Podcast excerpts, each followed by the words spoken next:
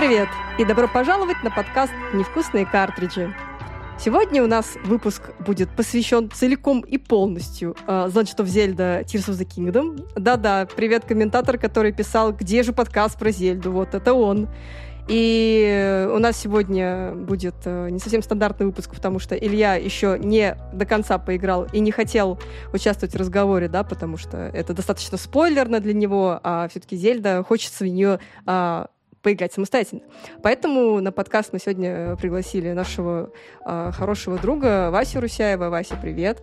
Привет, всем привет! И со мной сегодня, конечно же, Виталий, куда же без него, любитель Зельды со времен... Каких времен, Виталий?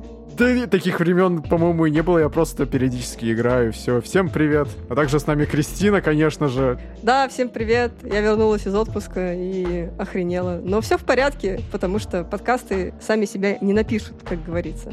Но, опять же, в отпуске я поиграла довольно много в Тотк, и это, кстати, очень хорошо, потому что новость в том, что она мне понравилась намного больше, чем Breath of the Wild, и я в нее прям большим удовольствием играю. Не знаю почему, я думаю, мы это обсудим чуть попозже. А ты ее прошла полностью уже? Нет, еще не прошла. Наполовину где-то прошла. Ага, мы не спойлерим, то есть сюжет, окей, хорошо. У нас будет потом сегмент, я, в принципе, не боюсь спойлеров, так что сегментик спойлеров мы, я думаю, затронем, потому что и ты, и Виталия прошли, мне будет интересно послушать ваши впечатления. Вот, а до этого момента мы просто обсудим игру, сравним ее, опять же, с Breath of the Wild, и просто поговорим про, что, GOTY 2023 или как вообще? Вполне себе, да. Вполне себе, да, да. Ну что? Давайте тогда начнем, приступим. И, ну, Вася, мы уже посмотрели все твой обзор. В принципе, мы твое мнение знаем. Вот. Но все равно интересно поговорить более, да, там, углубиться, так Конечно. Сказать, в детальки. Поэтому давайте сначала начнем с... Вообще, что из себя представляет Tears of the Kingdom, да? Является ли она вообще... Вот, кстати, интересное мнение. Я посмотрела обзор Айрата, и он говорит о том, что почему вообще игру назвали Tears of the Kingdom? Почему ее не назвали Breath of the Wild 2?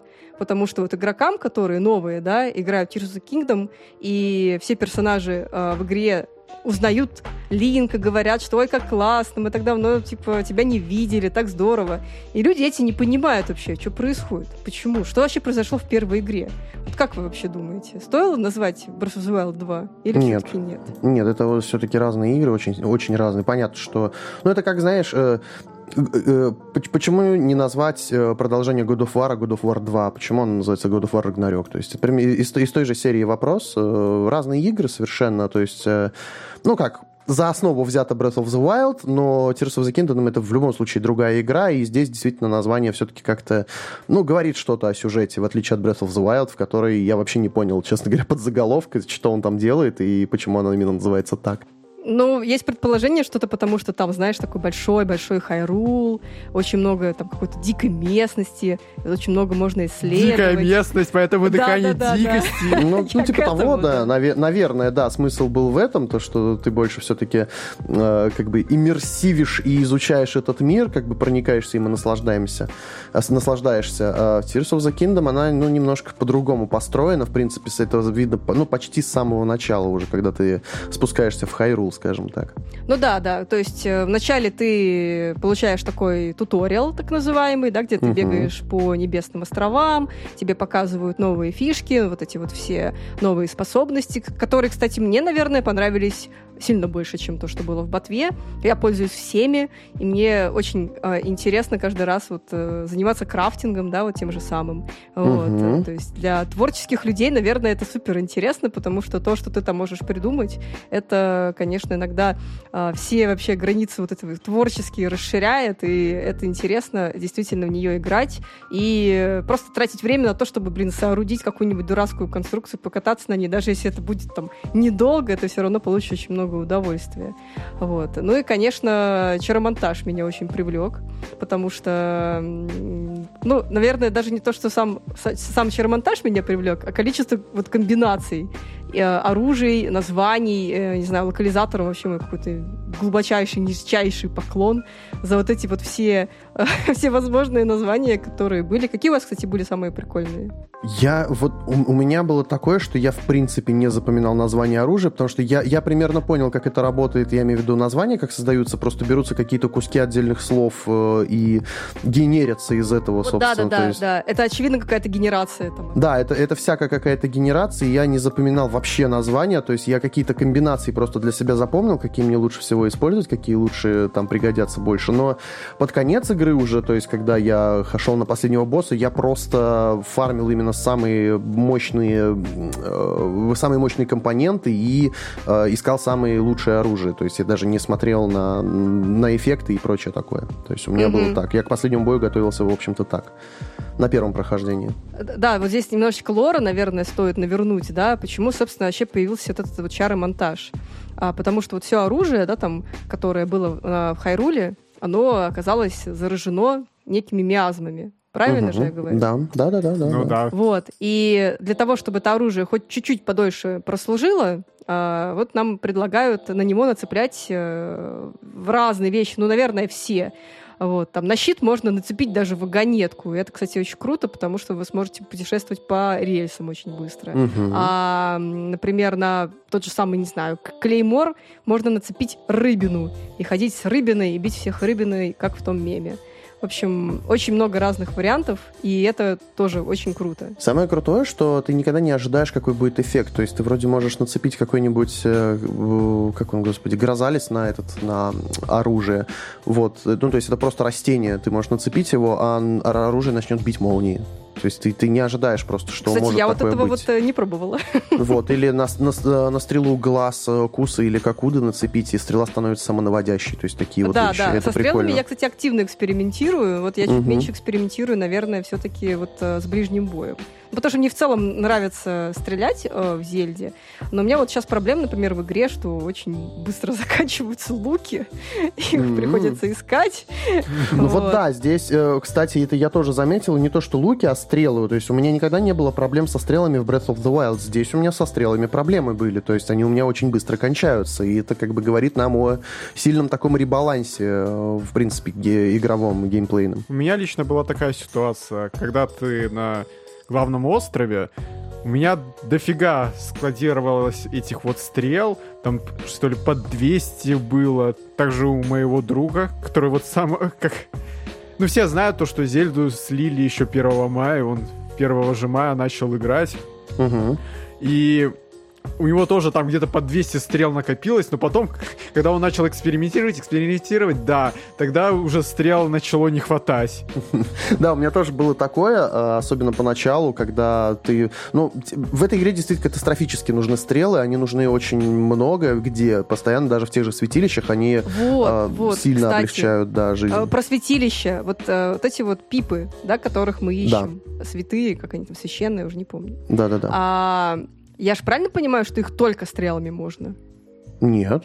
Нет? Просто я пыталась, честно говоря, зашла в какое-то подземелье, вот где в Горонской локации, где там, естественно, все горит. У меня нет никакого другого лука, кроме которого начинает гореть. Вот, потому что все остальные у меня сломались, и я понимаю, что я просто не могу никак попасть иначе в эту пипу, кроме как вот с луком, поэтому я достаю дымящийся лук этой стрелой горящей, пытаюсь эту пипу поймать, пока лук не сгорит. Я это, кстати, у меня получилось. Напомните, пожалуйста, что за пипа? А это такая светящаяся некое животное в пещерах водится, то есть ее убиваешь? Которое появляется около данжа, и тебя туда... И потом у тебя квест еще на них. Не, ну не только около данжа, она вообще рандомно в мире в разных пещерах может быть. Я пока только в данжах видела их. Вот, и поэтому не получилось у меня ее никак ближним боем, потому что она очень активно прыгает и уворачивается. Не-не, я, по-моему, одну даже грохнул, я просто меч в нее бросил, который у меня почти мертвый уже был. Вот, я просто меч бросил. Это тоже вариант, кстати. И она упала, да, я ее победил таким образом. Круто. И там из них еще падает вот эта вот звездочка, которая, честно говоря, я вот наиграл часов 30, наверное. Я собираюсь еще вернуться в игру, когда у меня будет отпуск, потому что я считаю, что в Зельду надо прям окунаться. Подожди, ты наиграл сколько часов? Где-то, наверное, 30. Я не могу сказать точно, потому что... И ты прошел? Да. Просто у меня уже там около 40, И я только прошла половину. Я не знаю, чем я занимаюсь в этой игре. Чтоб ты понимала, мой друг 60 часов провел и пришел только в первую локацию, вот крупную. Блин, ну это прикольно. То есть там можно затеряться спокойно. Так, Вася, а у тебя сколько часов на игре? У меня первое прохождение 107 часов, второе прохождение 80 с чем-то, по-моему, сейчас у меня часов. То есть вот. Мы очень сильно, я смотрю, это отличаемся. Это классно, то есть оговорочка по Фрейду. Да-да-да, Tears of the Kingdom можно проходить очень по-разному, у всех свой стиль игры, естественно. Кто-то пытается игру зарашить быстрее, вот, и кто-то пытается, кто-то наоборот ходит и наслаждается. И любое прохождение, что мне нравится, оно правильное, то есть ты можешь пройти так, это классно. Вот, поэтому как бы количество часов, в общем-то, не особо говорит о том, что насколько ты там прям сильно изучил игру. То есть, пройдя основную сюжетку, ты, в общем-то, увидишь львиную долю механик, наверное, вот так будет правильно сказать, механика геймплея, которые есть в игре. Все остальное это уже то, что вот как на мороженое сверху добавки делают, вот здесь вот примерно так. То есть в игре очень много всего. В ней просто какое-то совершенно невменяемое количество сайд-квестов. Причем сайд-квестов интересных, что в отличие от Breath of the Wild опять от той же. Да-да-да. Вот, да-да-да. Вот, и каждый сайд-квест предлагает какие-то новые прикольные штуки. Ну, события, наверное, может быть, или применение этих самых там способностей твоих, которые у тебя есть. Какое-то, может, нестандартное применение или еще что-то. Вот, но именно основные все механики ты, естественно, получишь во время прохождения основного сюжета. Ну, и еще там одну способность можно получить дополнительно, то есть если ты один, так скажем, основной сайд-квест выполнишь в самом начале игры. Я даже заинтересовалась, что за сайд-квест такой в начале. Я могу, конечно, спойлернуть, но я не знаю, стоит ли или нет. Ладно, давай пока не будем, проспойлерим, уж мне потом это отдельно, потому что интересно в самом начале игры, что за сайд-квест такой.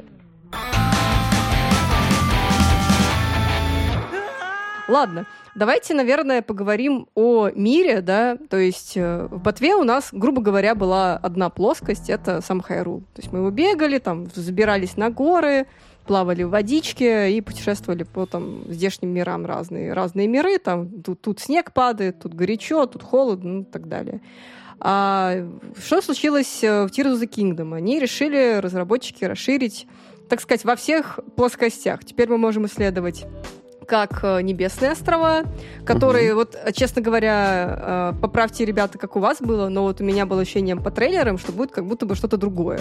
Вот. А по факту получилось, что у нас есть какое-то количество вот этих вот островов. Их не то чтобы сильно много, они как бы прикольные, перемещаешься через них тоже прикольно, через разные вещи можно попасть на эти острова, но фактически там не то чтобы типа супер сильно много чем заняться, но там есть прикольные вещи, например, спрятанные светильники, да, которые нужно через там, подгонение кристаллов делать.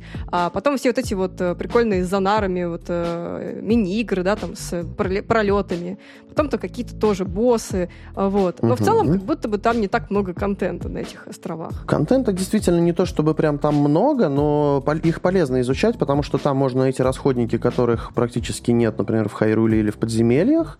Там можно находить карты сокровищ, что как бы если ты хочешь собирать нормальный шмот, нормальные вещи, это важно.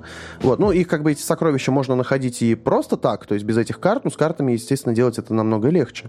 Вот. И там наверху еще находятся, как они называются-то, господи, сфера укрепления духа, что ли. Ну, то есть, когда ты получишь... Ну, ты, Крис, наверное, я не знаю, не прошла несколько каких-то святилищ по сюжету. Да, у меня есть эти штучки, да. Вот, да. Сейчас я узнаю, что с ними делать. Вот, то есть, да, и с помощью них можно укреплять связь с мудрецами, то есть, которых ты получаешь по сюжету. Ну, как связь, то есть, они начинают сильнее бить, то есть, кулдаун остается такой же, но у них становятся удары сильнее. То есть они удары, или вот, например, там же есть вот летающий, он тебя просто сильнее вдаль? Нет, он именно в противников бьет сильнее. Противник. Он все время мажет у меня по противникам, поэтому... Не знаю, у меня все нормально. Снайпер вообще, он иногда так выручает, да, прям сильно выручает иногда бывает. Он прям очень хорошо хедшоты выписывает. На самом деле, вот эти вот вещи, скажем так, они очень облегчают тебе прохождение. Потому что, действительно, снайперит хорошо. Любой урон уже полезен в этой игре. Потому что, честно говоря, эта игра сложнее, чем Breath of the Wild. Намного, да. Да. То есть тебя могут вошить, ну, спокойно, особенно когда ты в самом начале, когда у тебя всего 3 сердечка, вообще практически нет стамины, и в итоге тебя все время бьют. Я вспоминаю, как я опустился в мир игры, и я захотел пойти в сторону плато. На пути там попадались одни только черные бокоблины. А те, кто играл в ботву, знают, что черные бокоблины, они намного сильнее, чем красные. А знаешь, почему попадались тебе только черные бокоблины? Ну? Потому что игра видит твои сохранения Breath of the Wild и видит, что ты ее прошел. Основная проблема в том, что я играл на эмуляторе, где нет никаких сохранений. Странно, потому что черные бокоблины, они прям сразу так не появляются в игре. Может, у тебя на эмуляторе сейвы есть какие-то от Breath of the Wild? Нет, Breath of the Wild я играл только на Switch. Ну вот, кстати, я не встречала черных бокоблинов в самом начале, поэтому для меня это тоже интересная сейчас новость была. Ну, вообще игра видит сохранение, то есть она корректирует сложность. Плюс она переносит лошадей из Breath of the Wild твоих всех. Вот, и плюс она переносит в Tears of the Kingdom еще и фотографию из DLC, которая тоже в Breath of the Wild была. Может быть, что-то было заложено в сам эмулятор, поэтому... Не знаю, но это очень странно, потому что, ну, с самого начала черные противники не должны появляться, если у тебя нет сейвов. Ну, по крайней мере, у меня такого не было, потому что я проходил на другом свитче первый раз. Вот, когда я проходил на своем свитче, да, у меня сложность корректировалась, и у меня в мире сразу появились синие бокоблины. То есть первые противники, которых я встретил, это были синие бокоблины, а не красные, в отличие от моего первого прохождения. Ничего себе, как интересно. Да. То есть... Игра еще, ну, то есть разработчики еще и про это подумали, что если ты там давний, игрок и прошел Breath of the Wild, то можно тебе сразу сложности навернуть побольше. Ну да, типа того. Учитывая, что оно еще и лошадей переносит. Лошадей прикольно было увидеть, на самом деле, старых своих. Я прям не ожидал, что оно так сделает. Это было прям очень прикольно. Я вспоминаю, как в Reddit был какой-то список, что переносится, и на самом деле 90% пунктов это была полная фигня. На самом деле, вот только там лошади, и, как ты говоришь, еще и сложность переносится. А все остальное, там говорили, что вон дом Линка переносится деревня новая. На самом деле они так или иначе есть с самого начала. Ну да. Они как бы есть, в доме просто появляется фотка из DLC. То есть, если ты прошел DLC в Breath of the Wild, то там тебе в конце же выдают фотографию, ее можно повесить в доме у себя. Вот, то она в Tears of the Kingdom она переносится. Ну а так это как бы по сюжету тот дом, он, ну, тот, который он сейчас есть в Tears of the Kingdom, то есть это не дом Линка, да, стал. Вот, а по поводу миров игры, ну, блин, по мне так, сам вот этот небесный мир, он... Вот многие говорят почему-то, что он напоминает им Skyward Sword. Нет, вообще абсолютно разные вещи, потому что Skyward Sword — это был живой мир, в котором, собственно, жили люди, в котором что-то происходило. Здесь же у тебя уже прям мертвые вот эти вот облака, на которых остатки вот этой старой древней цивилизации. Они прикольные, они интересные, но я тоже там провел не то чтобы очень много времени, а вот подземный мир, который никак не рекламировался вообще до выхода игры, то есть вот, это прям для меня было очень неожиданно. Я почему и сказала вот тогда, что по трейлерам сложилось впечатление, что мы как будто бы будем, ну, очень много времени проводить на небесах, условно. Да. Вот. Но по факту это совсем не так получилось. То есть трейлеры в этом плане немножечко, они, наверное... Ну, как будто бы сориентировали не так, как надо было. Они пытались сохранить интригу вот по поводу этого мира, который будет подземный, потому что это очевидно, что они хотели сделать прям сюрприз такой, что там внизу еще что-то есть, то есть это же вообще никак не показывали. Вот, и когда вот этот вот первый прыжок вниз, я думал, блин, фига себе, то есть я туда приземляюсь, я смотрю вокруг, очень-очень атмосферная локация, мне дико нравится, как сделано вот это подземелье. Да, такие достаточно саспенс нагоняют, то есть тебе там немножечко некомфортно даже. Я помню это чувство, когда первый раз туда приземлился и так по сторонам смотрю, думаю, фига себе. Вот, и типа, и насколько эта локация огромная уже, ну да, я, конечно, потом понял, что она, собственно, такая же по размерам, как Хайрул. Вот, но самые классные моменты это вот были там, когда прыгаешь в какую-нибудь дыру, приземляешься, а рядом какая-нибудь огромная эта лягушка Дигугарма, и ты просто так, чё делать? Начинается вот этот босс-файт, вот, и как ненормально начинаешь носить и пытаешься понять, как ее убить. Ну, то есть первый раз у меня вот было именно так, у меня прям была паника дикая, потому что она еще в темноте, ничего не освещено, то есть я вижу вот этот вот огромный силуэт, который на меня идет, и, ну, я, ну, не то что испугался, но мне прям так, это фига себе. У меня первый прыжок вот в этот вот бездну закончилось знакомством с руками этими мерзкими. И я тоже, честно говоря, была в шоке, я вообще не понимала, что происходит. Ну, я тогда еще только начала играть, плюс-минус, там, не знаю, часов, наверное, 5-6, и руки какая-то, они за мной бегают, они страшные, я пытаюсь их убить, они начинают появляться снова, то есть, знаешь, у тебя вот эта вот паника реально, то есть ты такой, не-не-не, вернусь на поверхность, там хотя бы спокойно, то есть там гоблины какие-то, не знаю, хамелеоны, там кто там еще, вот, но это так вообще не страшно, а тут ты не понимаешь, у меня было ощущение какого-то Death Stranding, вот реально, когда ты такой идешь, не понимаешь, что сейчас на тебя может там обрушиться, какая там черная нефть или жижа или еще что-то, вот примерно такое у меня было с этими руками стрёмными. Такое есть, у меня может быть было бы так же, если бы я как раз эти руки впервые не встретил именно на поверхности, я их первый раз встретил на крепости, где раньше стояла башня, вот эта вот высокая крепость, где ты забираешься на самый верх, там раньше была вот эта слизь Ганона, и башня стояла по центру, которую карту открывать, сейчас там башни нету, вот, но зато там есть святилище, я прошел святилище, я такой выхожу из святилища, и на меня справа налетают эти руки, небо краснеет, налетают руки, и я такой, а что происходит, типа, что за фигня, вот, и я от них просто спрыгнул с обрыва и полетел на планере, смотря просто назад обернул камеру, и они там на краю такие, эти руки движутся, думаю, фига себе, это что такое? Да. Типа, если здесь наверху небезопасно, то что там внизу я встречу, то есть у меня вот такая сразу мысль была, что я там еще могу внизу встретить, если тут наверху настолько небезопасно, то есть настолько вот они просто могут появиться где угодно, эти руки. Я вот вас слушаю и удивляюсь, потому что я эти руки встретил спустя дофига часов. Я думал, что они появляются только вот одного момента в сюжете, потому что бывает такое, что ты сражаешься с руками и больше ничего нет, а бывает сражаешься с руками и появляется фантом. Да, фантом. А так как я фантом встретил в сюжете, я подумал, что именно после этой точки в сюжете и появляются спаунцы эти руки. И я встречал их и в подземелье, и встречал их на поверхности. Ну, тебе просто повезло. Тебе просто повезло, что ты их не встретил вот до того. Я понял, про какой ты сюжетный момент говоришь, да.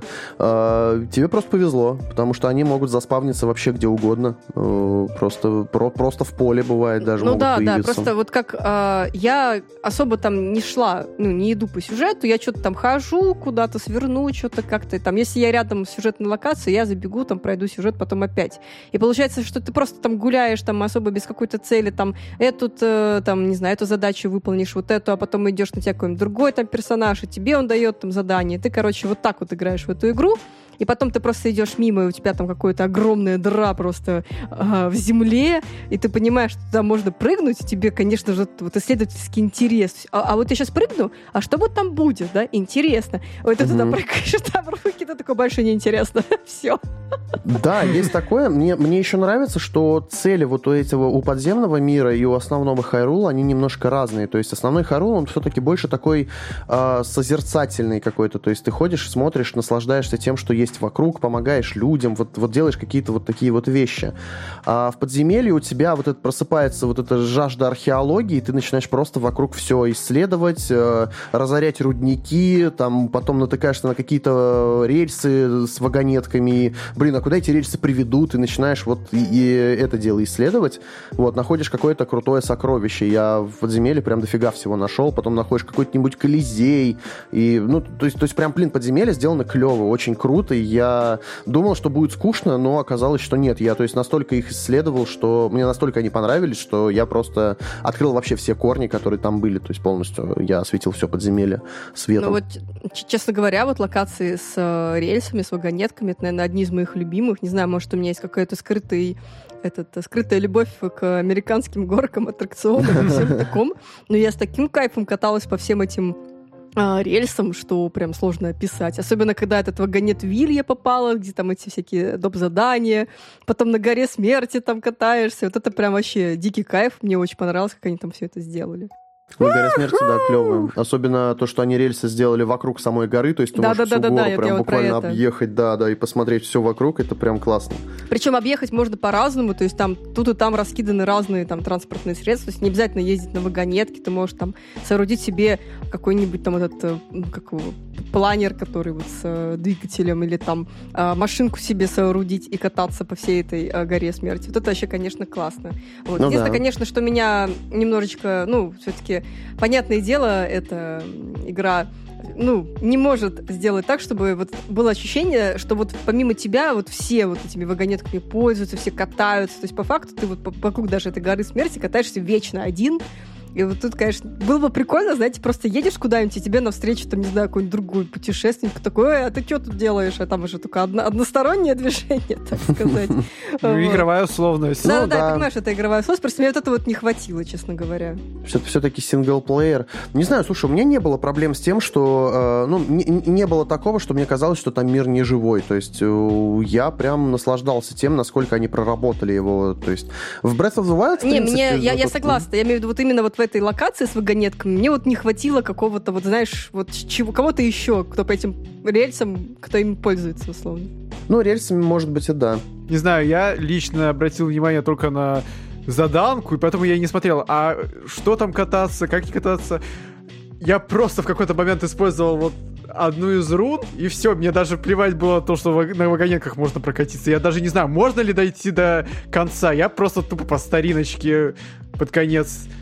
Ручками перебираем и добрался до вершины. Серьезно? Не, я вот прям вот как, да, вот как разработчики задумали, так и вот, ну, потому что есть потом некий кайф, когда ты едешь на этой вагонетке, у тебя этот горн, которым ты стреляешь в всяких мерзких тварей вокруг, которые расположились.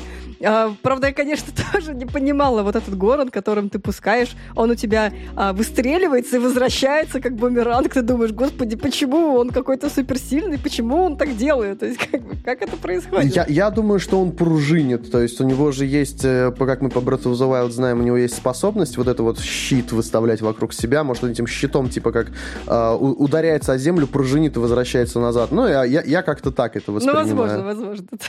А может быть, у него есть внутренний автореверс.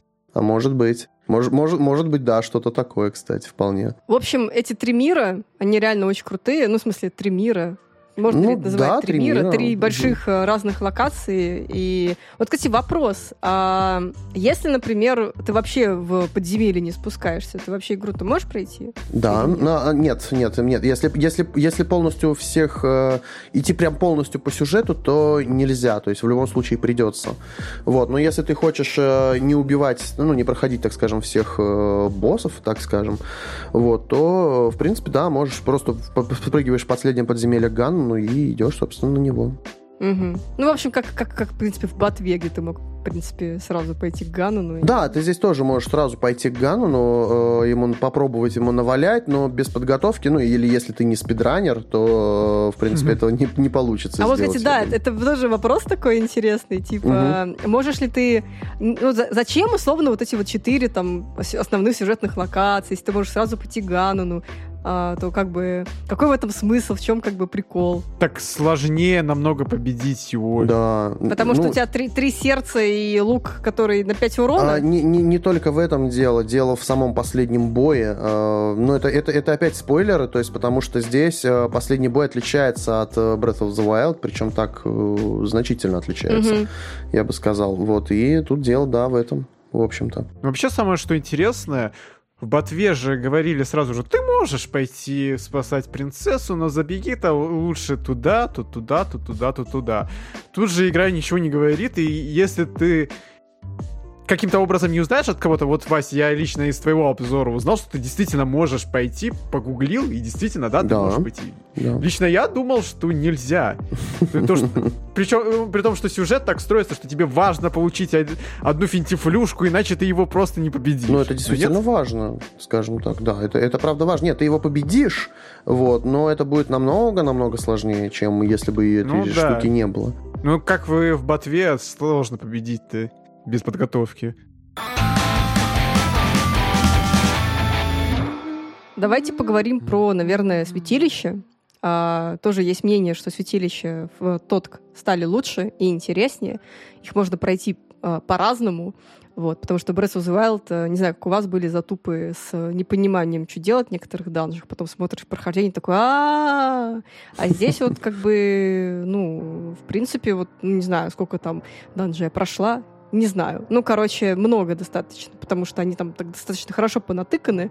Вот, и ты иногда можешь, не знаю, по старой локации ходить и нечаянно там, не знаю, обнаружить. Я так обнаружила святилище под это, вот когда поднимаешься на вершину горы, вот этой смерти, там прям, оказывается, внизу есть святилище. Хотя, когда я первый раз там была, я даже его не заметила.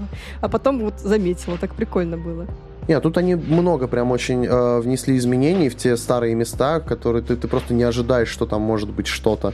Вот, я про святилище жизни, конечно же, говорю в первую очередь, потому что я по-моему, почти в самом начале я отправился туда посмотреть, на месте ли святилище вот жизни. Да, ну вот, ну а там оказалось не только святилище жизни, скажем так. Ну и святилище смерти. Ну, можно сказать так, да. Единственный момент, как бы я понимаю, что есть несколько разных типа категорий святилищ, да, там, где у тебя чего-то лишают, помещают тебя, так сказать, в какую-то ситуацию, там, не знаю, тебя разувают полностью, ты должен там какими-то там, не знаю, какими-то ухищрениями, какими-то там стелсом в некоторых моментах победить и получить как бы приз. Есть там получается, где ты используешь способности, да, это комбикинез или автореверс, чара-портал тоже, естественно, используется. Есть какие-то святилища, где нужно вот реально как бы смекалочку проявить, да, там, мне очень понравилось святилище, где нужно было с помощью, получается, чаромонтажа присоединить к балке камешек большой, ну, куб, и да, с помощью него, это как в боулинг, короче, играть. Это очень мне тоже понравилось. Вот. А есть святилища, которые ты заходишь и просто получаешь, условно, вот тебе подарок, короче, сразу. Ну там как подарок? Там многие святилища такие, что нужно что-то выполнить, чтобы что-то это святилище, собственно, да, открыть. Да. И, знаешь, у меня вот было ощущение, я понимаю, да, там нужно сделать некоторые там события, ну, там, действия, и потом ты заходишь в это святилище, тебе сразу дают подарок, и я такая, в смысле? А как же в святилище поиграть? Не знаю, у меня зачастую было так, то, что я что-то выполняю перед святилищем, потом иду, а мне говорят, а давай-ка еще ты что-нибудь сделаешь. Так, в смысле? Я же до этого до хрена всего сделал. Да-да-да. Где мой подарок? Такие тоже есть, да, и они... я тоже часто ожидал, что сейчас мне дадут что-нибудь за это святилище. Ну, за то, что я добрался до этого святилища, да, а в итоге мне такие, нет, дружище, ты проходи давай. Вот, ты такой, проходи. А я там уже времени потерял, ну, то есть очень много, прям много на прохождение этого, ну, на добирание до этого святилища, но потом, да... И мне потом еще дают какие-то задания, что-то там сделать нужно. И я такой, черт. Но я все равно, я открыл все святилища вообще. Я все святилища в игре прошел, которые есть. Я их, конечно, в целом... все не помню наизусть, но, да, это заняло много времени. И тогда в целом любят в Tears of the Kingdom обламывать ожидания. Иногда в хорошем, иногда в плохом смысле. То есть ты ожидаешь что-то одно, потом бамс, и оказывается, что нифига не так. На самом деле, дружочек, давай. Ну да, это буквально так. Ну, я так понимаю, что они хотели это сделать не только с миром, они хотели это сделать и с сюжетом тоже, но в какой-то момент сюжет угадывается. То есть, ну как сюжет, я имею в виду то, что происходит вот уже именно во время событий игры. То, что происходит до событий игры, ну то есть те воспоминания, которые мы находим, я думаю, что, ну там, почти всем очевидно, что на самом деле произошло. Вот, кто играть, по крайней мере, начинает и находит там какие-то несколько первых воспоминаний, в принципе, там все объясняется, все рассказывается.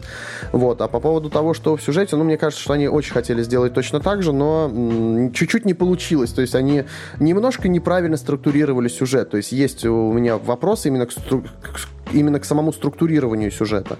Вот. Но в общем и целом, в принципе, то есть, было нормально, на самом деле. То есть ничего прям такого, чтобы меня покоробило очень сильно. Вот, честно говоря, вот по поводу вот того, что происходит в настоящем времени, я немножечко разочарован. Именно вот как раз-таки структура, потому что, по сути, это повторение ботвы. То есть вот у тебя есть основной остров, потом тебе говорят, вот надо вышки пооткрывать, а теперь иди по 4 местам. Где же я это уже видел? Да, но в какой-то момент это оно становится по-другому. Как бы да, но потом оно возвращается, честно говоря, в старую колею. Я просто не хочу спойлерить, но, скажем так, вместе с DLC к ботве, если ты играл, да, конечно. Вот, то тогда ты понимаешь, что структурно оно все примерно схоже. Ну, безусловно, оно структурно схоже, то есть есть одинаковые моменты, но просто эта игра больше насыщена событиями какими-то и неожиданными штуками, вещами, что, ну, собственно, делает ее более интересной в плане сюжетки, чем ботва. Ну, в плане сюжетки и мотивации на прохождение, скажем так. То есть я здесь прям проникался персонажами, я прям, очень хотел завалить главного злодея, потому что, ну, он сволочь. Вот, и он здесь прям показано, почему он сволочь. То есть это не просто какая-то эфемерная какая-то штука, да. И еще ты хотел завалить, чтобы он не смущал тебя своей красотой. Ну, я тоже хотела сказать, ты такой, типа, он плохой человек, но как же он красив. Да, ну как же он хорош, это безусловно. Нет, дизайн здесь просто шикарный абсолютно у всех. Я прям кайфовал. То есть, и мне понравилось, как изменились персонажи, которых я знаю. Вот это прям было круто.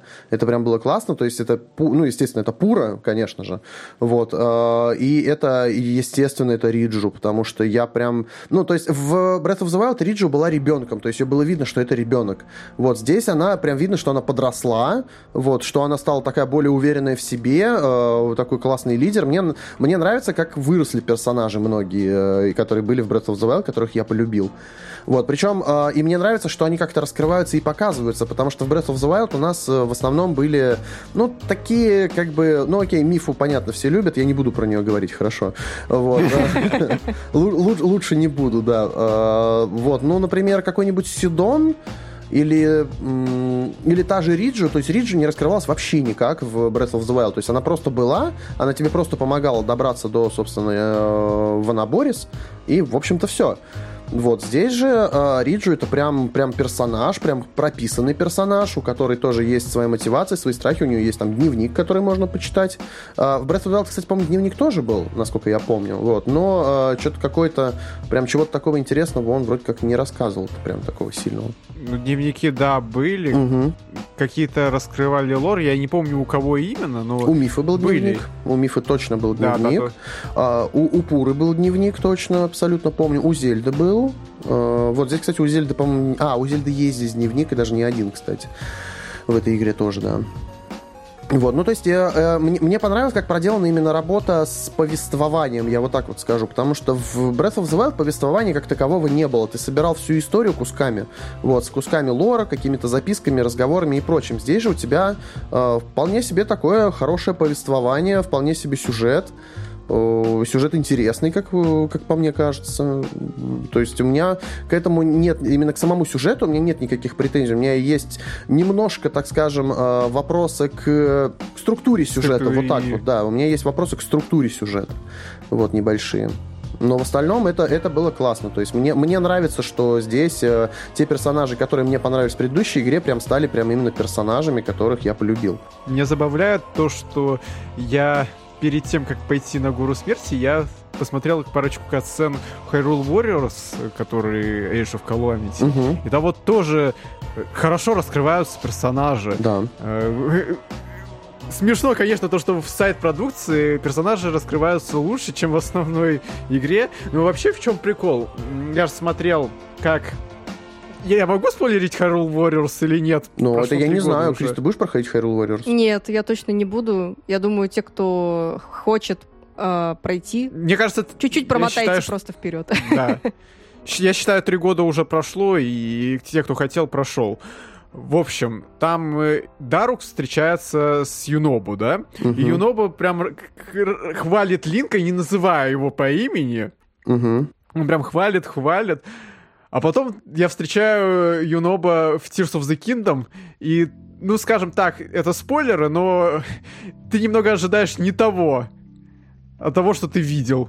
Ну, Age of Calamity — это же не канон. Это не канон, да, но мне кажется, что раскрытие персонажей прям хорошее было там, что его можно считать частично каноном. Я считаю его частично каноном, потому что какие-то элементы хорошо встраиваются в Breath of the Wild, какие-то уже, конечно, нет. Ну, нет, каноном его считать по сюжету в любом случае. Если считать только его каноном как игра, создающая, ну, история, создающая параллельную сюжетную линию, то может быть окей.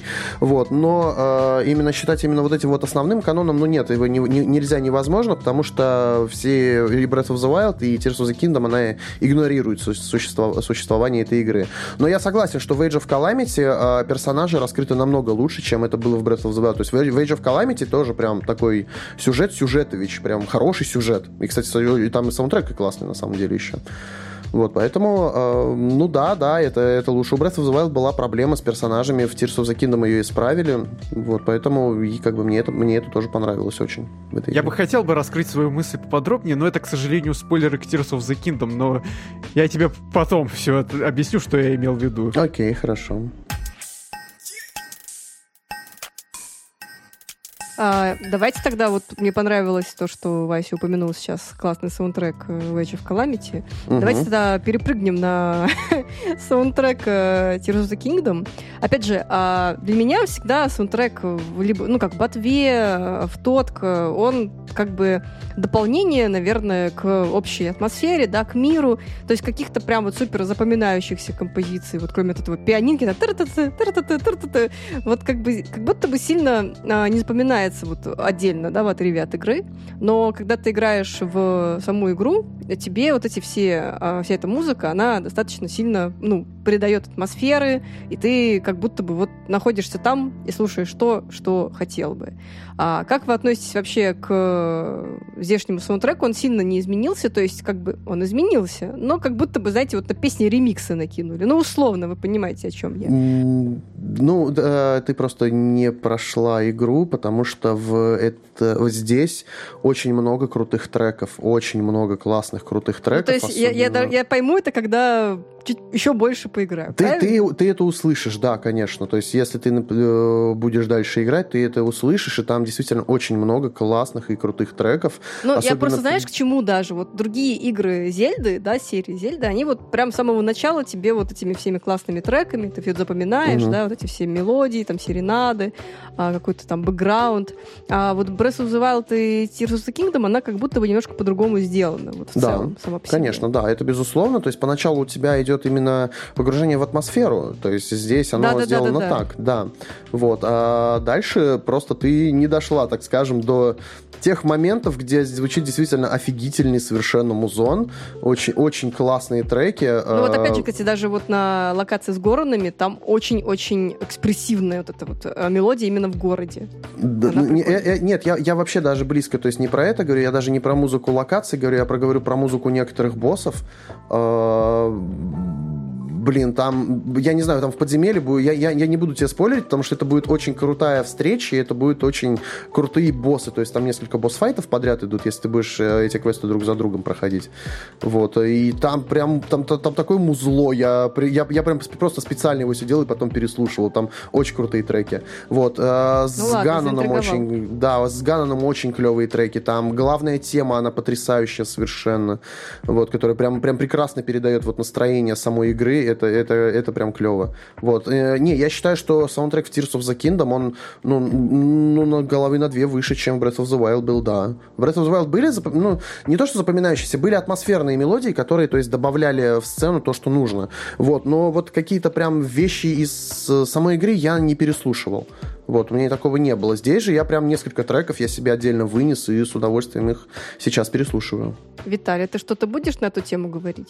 Мне, честно говоря, очень сложно, потому что я зачастую плохо запоминаю мелодии, если я как-то не в спокойном темпе играю. Вот, например, в каком-нибудь Fire Emblem я могу запомнить музыку, потому что, ну, ты там подумаешь несколько раз, за это время музыка спокойно въестся тебе в память. Здесь же тебе нужно реагировать. Музыка грамотно подчеркивает все сцены. Но так как все динамично, экшен, я просто не замечаю эту музыку так, чтобы ее запомнить. Ну, слушай, неужели ты не запомнил вот музыку у боссов подземелья? Ну, то есть про того босса, которого я имею в виду, я думаю, ты понимаешь, про кого я. Подземелье я запомнил, да. Вот, вот там я даже запомнил. прям такое музлище, прям классное вообще да. играет. Там классно. Просто я говорю в целом о саундтреке и в целом о моем отношении к нему. То есть мне очень сложно замечать такие мелодии, если там не какой-то медлительный процесс, который позволяет мне и подумать хорошенько, и запомнить именно что мелодию. Угу. Ну, понятно, короче, окей. Повод переслушать саундтреки. Ждем подборку от Васи. Топ-10 самых атмосферных и крутых саундтреков Тотк. Ну, блин, не, я не буду составлять топы. Мы бы опубликовали это в нашем телеграм-канале. Ну, ладно, задумайся, Вась, задумайся. Василия. Хорошо, я подумаю, ладно, хорошо. Супер. Давайте тогда пойдем поговорим про храмы, да, потому что мы, по-моему, еще не касались этой темы. То есть, да, в Breath of the Wild были очень прикольные вот эти вот боссы-храмы, да, эти чудища, которые были, ну, такими, я не знаю, больше откровением, наверное, потому что ранее все-таки было немножко по-другому. А здесь вернулись, ну, наверное, там плюс-минус стандартная вот эта вот схема, когда ты путешествуешь по большой какой-то ограниченно большой локации, что-то там делаешь, да, там открываешь, не знаю, там замки, сливаешь там что-нибудь еще. Мне было, в принципе, ок. Мне понравилось в храмах то, что, опять же, очень много разных способов, как открыть тот или иной замок. То есть ты можешь, как тебе разработчики сказали, что делать примерно, да, то есть по паттерну идти. А можешь просто сказать, ой, да ну нафиг, прилепить, не знаю, ракету и улететь куда-нибудь, что-то активировать.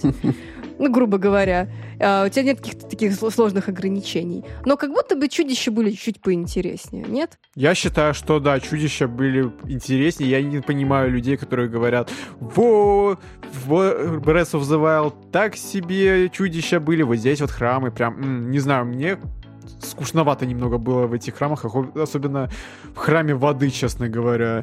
По сути, это просто летающие платформы, и все, я не чувствовал никакого объема.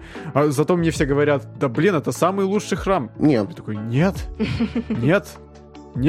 Нет, он не самый лучший, я тоже так не считаю. Я, наоборот, был в абсолютном восторге от того, что они вернули именно классические данжи, ну, почти классические данжи, я да. Вот, потому что чудища были сверхизичные в Breath of the Wild, но они были прям, ну, настолько легкие, что, ну, это, я не знаю даже, ну как-то они были недостойны, так скажем, этой игры, то есть всего остального, что было до них. Они были слишком простые, они проходились очень быстро. Они были прикольным концептом. Ну, на уровне концепта может быть. Вот, потому что мне, например, тот же храм воды вот здесь, в этой игре, в Tears of the Kingdom, мне как раз напомнил именно чудищ из Breath of the Wild. Потому что такой же легкий, проходится также очень быстро, непринужденно, и легкий босс в конце. Он хоть и красивый, дико красивый и крутой босс, но он был очень легкий. Вот, причем, кстати, а вы как этого босса валили? Вы стрелами его убивали или с высоты падали на него? Я стрелами. А, вы оба стрелами, да, убивали? Да. Прикольно, потому что его тоже можно убивать без стрел. Его можно прям пикировать в вот эту вот в его стеклянные вещи, ну, где у него эти слабые места, и пробивать их головой. Этот прекрасный звук хрустящего льда. Да, он самый. Слушай, а я, честно говоря, даже не подумала. Мне такое было... Мне, во-первых, было очень неудобно с этим боссом. Вот прям очень неудобно. Мне прям вот бесил в каких-то моментах, потому что я не знаю, что-то он там крутится, я кручусь, замедление вот это вот неудобно все. Вот, поэтому мне тут не очень сильно понравился этот босс. Я даже не подумала о том, что можно приземляться линком, типа как пушечным ядром, и ломать этот лед. Да, ты можешь это делать так. Оно, в общем-то, так, по идее, и задумано. Но я тоже первый раз, когда я проходил, я убивал его стрелами. Вот, я втором прохождении решил попробовать по-другому. Да. Мне, по-моему, на стриме посоветовали это сделать. Я попробовал и офигел, то, что да, блин, это работает, это круто. И он намного, видимо, стал более органично проходящимся, да? Как бы? Не, у меня и при первом прохождении проблем с ним вообще никаких не возникло. То есть он был очень легкий босс. Это как его называют? Босс 12 стрел. То есть в него буквально надо попасть 12 раз, и все. Да, блин, я намного больше использовала. стала просто в молоко. Если попадать ровно, то есть если попадать прямо, да. Просто у меня еще была проблема, что у меня стрелы не долетали, то есть я правильно стреляю, но они просто, им не хватало расстояния. Угу. Ну да, может быть. Вот, а по поводу остальных храмов, храм Горонов потрясающий совершенно, восхитительный, великолепный. Так, что там еще? Этот храм у Герудов великолепный совершенно, он не сложный, но он был, блин, он прям крутой. Он да прям и у крутой, Горонов не сложный. Ну, у Горонов у меня проблем больше возникло, то есть с ним, он, причем классно, что его можно проходить разными способами, то есть, ну, я имею в виду, опять-таки, подразумевается какой-то способ, который заложили разработчики, но ты вполне можешь от него отклониться и проходить так, как хочется. У меня была проблема там единственное с этим мостом в конце, я просто не могла, у меня он не дотягивался, у меня пару раз просто, вот я потратила, не знаю, 5-10 минут, чтобы собрать этот мост, и он у меня просто не докасался до конца, он падает, я забываю о том, что есть автореверс, что я могу просто все это вернуть. Я тоже периодически забываю про то, что есть автореверс. Да, я забираю заново этот мост, думаю, господи, я потом понимаю, что, блин, зачем я это делала, я могла просто вернуть все, и, ну, короче. Я вспоминаю, как был в одном святилище, там надо было создавать платформы из лавы, и там рядом гидрант есть. Я использую, думаю, надо заполнить полностью. Мне... А за мной наблюдали ребята мои. И говорят, чел, ты можешь использовать автореверс. Блин, точно, у меня же есть отмотка времени. Вот, да, вот эта вот способность, она... Ну, я думаю, про способности мы еще поговорим там чуть-чуть попозже. Вот, но я считаю, что все-таки самый атмосферный это был храм Геруда с очень клевым боссом. Вот, и самый, наверное, крутой, не атмосферный, а именно крутой храм, именно с точки зрения левела геймдизайна, это, конечно же, безусловно, это храм Горонов. Вот, он был прям очень крут. Я согласен с тобой по поводу храма Горонов, потому что вот там я почувствовал вот классические храмы из классических зельд. Больше, ну, нет, еще у Герода я более-менее это почувствовал, как-то в остальных местах нет. И это я считаю, причем полностью идеологию ботвы. Я вот полностью считаю, что вот только вот эти два храма как-то имеют вот атмосферу классики. Ну, да, мне еще очень понравился подход к храму Горона, честно говоря. То есть ты не сразу в этом храме оказываешься. Да, ты сначала падаешь, потом... Я еще почему упала там, где, ну, вот был подъем, да, где фонтан, типа, подъемный.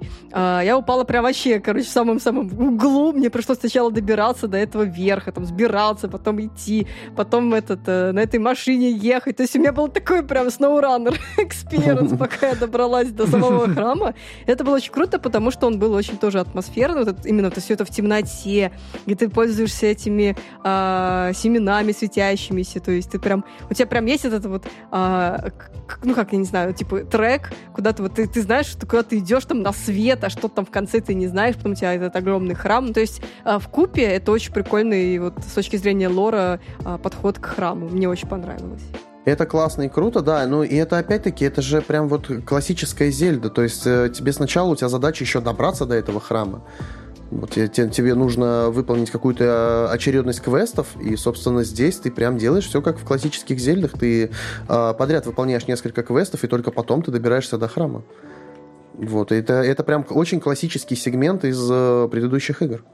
Такой. Просто мало кто это заметил, в этом прикол весь. То есть они очень, очень классно замаскировали под современный геймплей классическую Зельду. Вот я прошел, получается, в прошлом году Skyward Sword. Это вот одна из таких вот классических Зельд.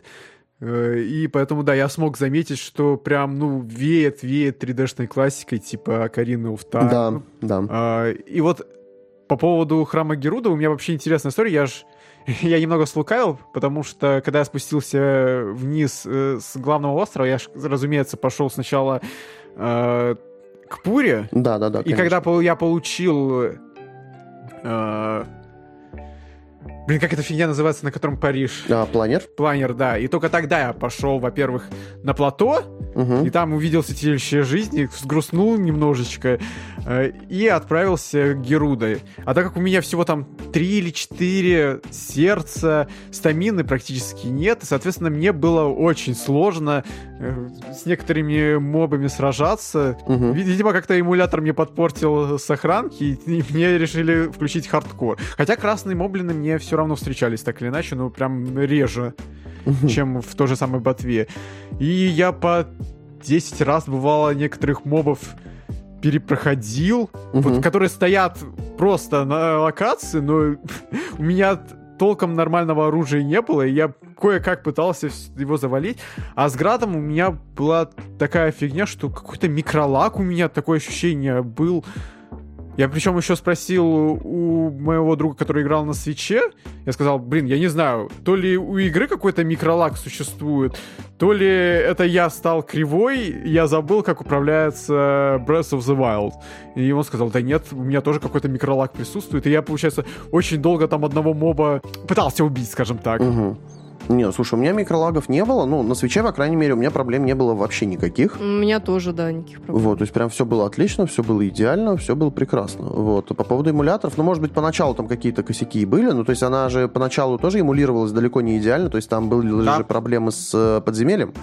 Вот, оно не работало просто нормально, вот, и возможно, то есть, возможно, это просто какая-то проблема эмуляции была, но я не знаю, сейчас, может быть, поправили, потому что, ну, я в 2К ее как бы запускал у себя, да, она сейчас работает вполне нормально, приемлемо, и работает прекрасно, играть можно. Ну, я потом просто пересел на Юзу на 60 FPS, стало уже попроще, конечно, хотя из-за того, что я очень долго не использовал Град, мне приходилось на себя учить, как надо его использовать, потому что некоторые мобы или даже боссы, они сложно очень проходятся без уклонений. По поводу вот шутки про эмуляторы, если что, я на всякий случай еще раз дисклеймер скажу, я говорил в прошлом подкасте, у меня есть копия Tears of the Kingdom, поэтому я имею право играть в игру так, как я захочу. Захочу на Switch'е, захочу на эмуляторе. Я решил поиграть на эмуляторе.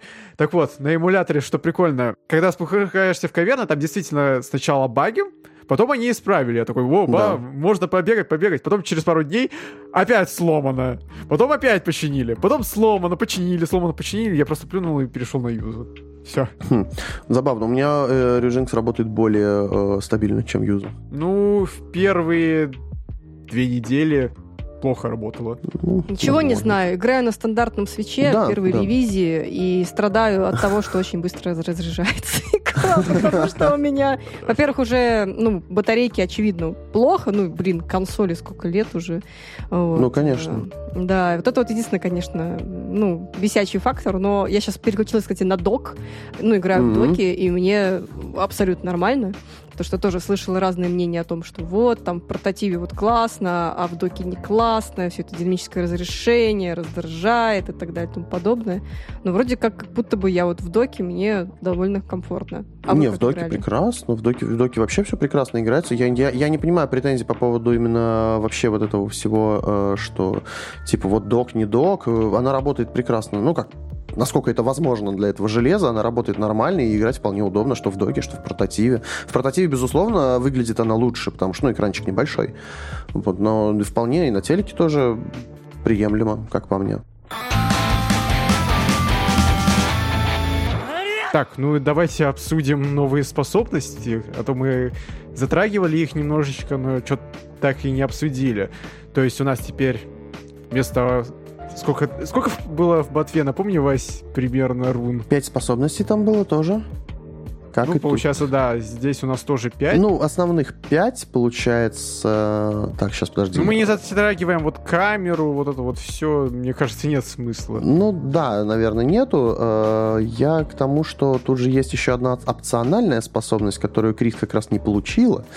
Вот. Поэтому, я не знаю, стоит ли про нее говорить. Но она входит же в 5-ю именно часть. Она в 5-ю входит, и одновременно она все-таки опциональная, и она, так скажем, улучшает жизнь тебе, когда ты играешь. Мы не будем о ней говорить. Да, окей, хорошо. Слушатели сами поймут, о чем речь, да, те, кто проходил, да. В общем, у нас теперь есть комбикинез, то есть вы можете строить абсолютно любой транспорт, сооружение, можете гандама огромного построить. Также у нас есть чаромонтаж, то есть, по сути, крафт. Это то, о чем говорил Шевцов. Все, что в игре затягивает, это крафт. И в этой игре действительно у нас наконец-таки появился крафт, который затягивает. Ну, кстати, да, это было в то время это было очень странное утверждение, учитывая, что в ботве в крафта не было как такового. Да. Вот, окей. Супер Марио, иди. Да, Супер Марио 1. Нет, крафт здесь прям очень крутой, очень классный. Мне нравится, что... Мне в первую очередь нравится, наверное, больше даже не то, что в самой игре, а в том, что это заставляет сообщество креативить. И причем креативы бывают такие, ну прям аж башка взрывается, что такое, в принципе, в игре можно создать. Вот, но я сам часто пользовался, на самом деле, в некоторых боях им, потому что я, например, создавал роботов. Там есть такие дроны, которые ездят в сторону противника. Вот, если на него нацепить голову голема и повесить на нее какое-нибудь оружие, то это получается такая ездящая огромная пушка. Вот, ну или огнемет, там или лазер. Там в целом довольно много элементов атакующих. Да, атакующих много. Направлено на то, чтобы ты делал орудия убийства всякие. Да, это прикольно. Особенно это и прикольно нацеплять просто даже на твой транспорт. То есть я на самолет лазеры нацеплял, и у меня такой, как этот, самолет, короче, этих повстанцев из «Звездных войн» получался, который лазерами стрелял во всех. Это прям классно. Да, это прям было классно. Я как ребенок буквально себя чувствовал и получал от этого прям неподдельное настоящее удовольствие. Это классно. Это прям и реализовано, что самое главное, классно и удобно, потому что поначалу действительно было какое-то сомнение, то есть, ну, а как они это сделают удобно? То есть, потому что, ну, можно конструировать все совсем вокруг. Вот, и, то есть, у меня просто в голове не укладывалось, что это может быть настолько удобно. Оказывается, что да, тебе прям нужно сделать несколько движений, у тебя получается какая-то уже крутая рабочая вещь. Это прям мое почтение. Вот получается, да. Также у нас... что еще по поводу крафта? Вспомните, вот в Breath of the Wild были какие-то камни, и там описывается, в них заключена сила такая-то, сила такая-то, сила такая-то. И ты такое читаешь, что типа, ну ладно, пошел, продал. И ты, по сути, никак не используешь эту информацию. Здесь же ты можешь использовать чаромонтаж, и вот здесь вот эти описания наконец-таки раскрываются. То есть тебе говорит, заключена сила воды. Значит, ты берешь, чаромонтажишь, и ты можешь плескаться водой. Ну да. Вопрос, а нафига такое описание было в Ботве, если оно раскрывается только здесь? Ну, может быть, это просто, как знаешь, у нас же в жизни тоже есть, вот, вы купите вот эту вот яшму, потому что в ней там сила того-то, сила Нептуна в Венере и прочее такое. Вот, может, это типа того было? Домашняя медицина народная. Да. Вот, может быть, как-то с таким упором было сделано больше, ну, то есть просто для описания, но здесь, да, здесь оно действительно раскрывается, здесь оно имеет смысл. Вот, хотя я, на самом деле, драгоценными камнями не часто пользовался в качестве оружия. То есть я их, опять-таки, больше использовал для того, чтобы их продать.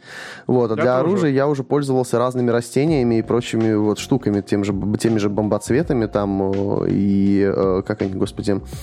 Ну, цветы вот эти, которые огненные, огнефруктами, да, вот, огнефруктами. Там не только огнефрукт, есть там грозофрукт. Ну да, грозовые, там желе чучупал, появился в нем смысл, то есть я его как оружие тоже использовал. Да, согласна, кстати, тоже очень часто пользовалась им. У многих вещей появился наконец-таки смысл, а не просто то, что они какие-то расходники, которые просто падают, и ты в теории можешь их продать, но они настолько дешевые, что ты даже и не паришься насчет того, чтобы продать их. Да, ну вот у меня... и вы знаете еще, что я заметил? То есть здесь произошел такой ребаланс не только по поводу этих... Как они называются? Не только по поводу драгоценных камней. Здесь произошел ребаланс, в принципе, по расходникам, потому что, например, я уже думал, что продать, а что не продать, потому что использовать, что не использовать. У меня всегда с собой был набор каких-то чьих-нибудь когтей, ногтей и прочего, потому что, ну, новое оружие создавать надо. То есть если я вдруг найду какую-то новую крутую пушку, вот, то я обязательно прицеплю на нее что-то очень клевое. То есть вот у меня такое было. Ну и да, и там чем круче босс какой, ну, мини-босс или какие-нибудь просто сильные мобы, ты поднимаешь там это какой-нибудь, не знаю, гребень или чешую или еще что-то, и понимаешь, что вот ты найдешь какое-нибудь оружие, прицепишь это, и оно там, не знаю, достаточно сильно увеличит в мощности, что очень пригодится. Да, и это прям классно, потому что... и я стал варить зелье, потому что в Breath of the Wild я, ну, для себя и не видел смысл варить зелье там на какие-то бафы, потому что, ну, игра проходилась легко. Вот, игра была не сложное. Вот здесь же я действительно стал варить зелье, я стал варить зелье и на скалолазание, я стал варить зелье на атаку, особенно если на боссов каких-то шел, ну или на мини-боссов. Хотя, блин, я не знаю, глиоков можно считать все-таки боссами или мини-боссами, потому что они, ну, довольно жесткие ребята. Вот, они сложнее, некоторые глиоки бывают сложнее там, чем основные боссы. Вот, и да, я здесь начал действительно заниматься зельеварением, я здесь прям по рецептам готовил себе еду, чтобы были какие-то бафы, то есть или какие-то, ну, или, например, опять-таки тоже скалолазание, например, вот, защиту увеличивал, то есть это прям стало очень полезно, и меня это тоже дико порадовало, я очень много времени убивал именно на готовку, вот, на готовку всего, в отличие, от, опять-таки, от Breath of the Wild. Ну, да, без готовки жить будет намного сложнее, потому что, как мы уже говорили, Breath of the Wild легче, чем Tears of the Kingdom. Tears of the Kingdom прям, ну, сложность прям очень сильно подскочила. И без всего этого не пройти нормально. Если ты не спидранер и прям у тебя не супер-пупер точное реагирование. Разве что только по поводу зелья ты сказал. У меня всего пару раз получилось сварить зелье. И то совершенно случайно. Вроде как говорится, что надо частичку монстра добавить. И я добавляю какую-то вещь, ну, скажем, там, растение, так как оно делает какой-нибудь там, ну, добавляет сил. И в итоге получается просто несъедобное хрючево. Я такой, ну, ладно, обойдусь. Кстати, да, вот я тоже обратила внимание, но, например, когда тебе кто-нибудь, например, вот где Гороны, да, тебе говорят, там, ящерицу, вот эту вот жар ящерицу, как опрыть ящерицу, я уже не помню, смешать там с органом монстра, и у тебя получается там огнеупорное зелье. Ну да, то есть смешивать-то надо животных, то есть которые там всякие ящерицы, лягушки, светлячки и прочее такое. То есть... Да-да-да, у тебя получается это. А вот, кстати, вопрос, вот ты говоришь, буст атаки. Что нужно сделать? Ой, я, честно говоря, уже чувствую, сейчас как-то не припомню. Подожди, а есть какой-то вообще сайт, там, я не знаю, где вот эти все рецепты написаны? Да, конечно. Да-да-да. Просто я уже понимаю, что мне уже начинает надоедать экспериментировать. Я вот думаю, так, я вот сейчас добавлю, не знаю, там, соль, потом приправу, потом вот это, и получается какой-нибудь шашлык. И ты такой, да, блин, почему? Я же добавила столько всего, как это работает. Ну да, нет, есть рецепты, есть сайт, с рецептами. Блин, по атаке, подожди, я что-то...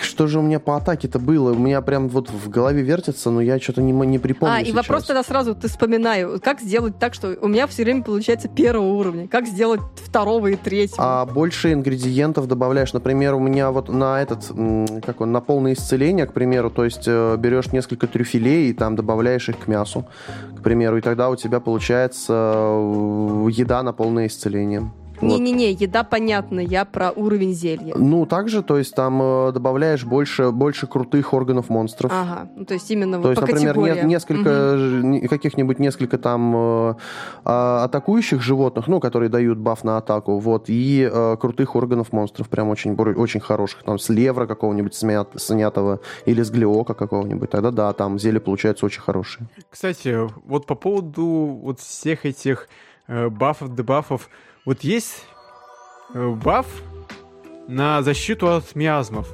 Я вообще не понял, как он работает. Я вроде бы ем, но никакой защиты нет. Намного лучше защита — это просто защита, как ни странно. Баф на защита от миазмов работает. Тебе даются дополнительные сердца, которые на себя забирают, ну, собственно, вместо твоих сердец забирают себе эти... Ну, и отнимают их вместо твоих основных сердец, когда ты в миазму долго ходишь. Вот, но они не бесконечны, то есть там зависит, во-первых, от зелья, потому что зелье тоже можно приготовить, которое защищает от миазмов. Вот, то есть, ну, максимум это на 3 сердца. Вот, ну, есть шмот, который еще защищает от миазмов тоже, да. Там можно, кстати, маску Мидна найти, она тоже от миазмов защищает. Ну, наверное, все из-за того, что у меня не все сердца были открыты, поэтому, когда я ел, эти сердца новые не появлялись, я думал, типа, а в чем за фигня? Потом просто ел на защиту плюс, и в итоге там... намного проще мне становилось. А защиту от миазмов или исцеление от миазмов? Это разные вещи. Защита. Именно что защита. Просто я надеялся, что ну вот я съем, соответственно, и миазмы будут меня меньше домогать при битве с определенными вещами, скажем так. Но они домогают меньше. Нет, они домогают меньше. Просто я говорю, они забирают на себя те сердца, которые ты мог бы потерять от основного здоровья. Ну, у меня просто не появляются вот эти вот сердца... для защиты от миазмов. Видимо, из-за того, что у меня до этого несколько сердец было заблокировано, наверное. Ну ладно. Может быть. Я думаю, Виталь, ты разберешься с этим. Когда будет отпуск, я разберусь, надеюсь. Или просто буду использовать зелье от защиты. Ой, от защиты, просто для защиты. Зелье от защиты против зверей. Так, ладно. Давайте перейдем к следующей способности, потому что тоже важно, очень прикольно. Это чаропортал. Это такая вещь, которая позволяет тебе экономить очень много времени, и это прикольно. Да, я понимаю, что есть там не всегда ландшафт, который это позволяет делать, но я, честно говоря, очень часто пользуюсь, не забываю, так сказать. И что мне еще понравилось, что это элемент неожиданности. Например, ты зашел в какую-нибудь пещеру, и, ну, там ее исследовал, все получил, и понимаешь, что тебе сейчас быстрее всего будет выйти. Это через верх, так сказать, через текстурки. И у меня было пару раз, когда ты просто там включаешь этот чаропортал, пытаешься найти тот вот зелененький квадратик на потолке, и взмываешь, и получается, что ты такой рядом со святилищем появился, такой, опа, как это удачно я зашел.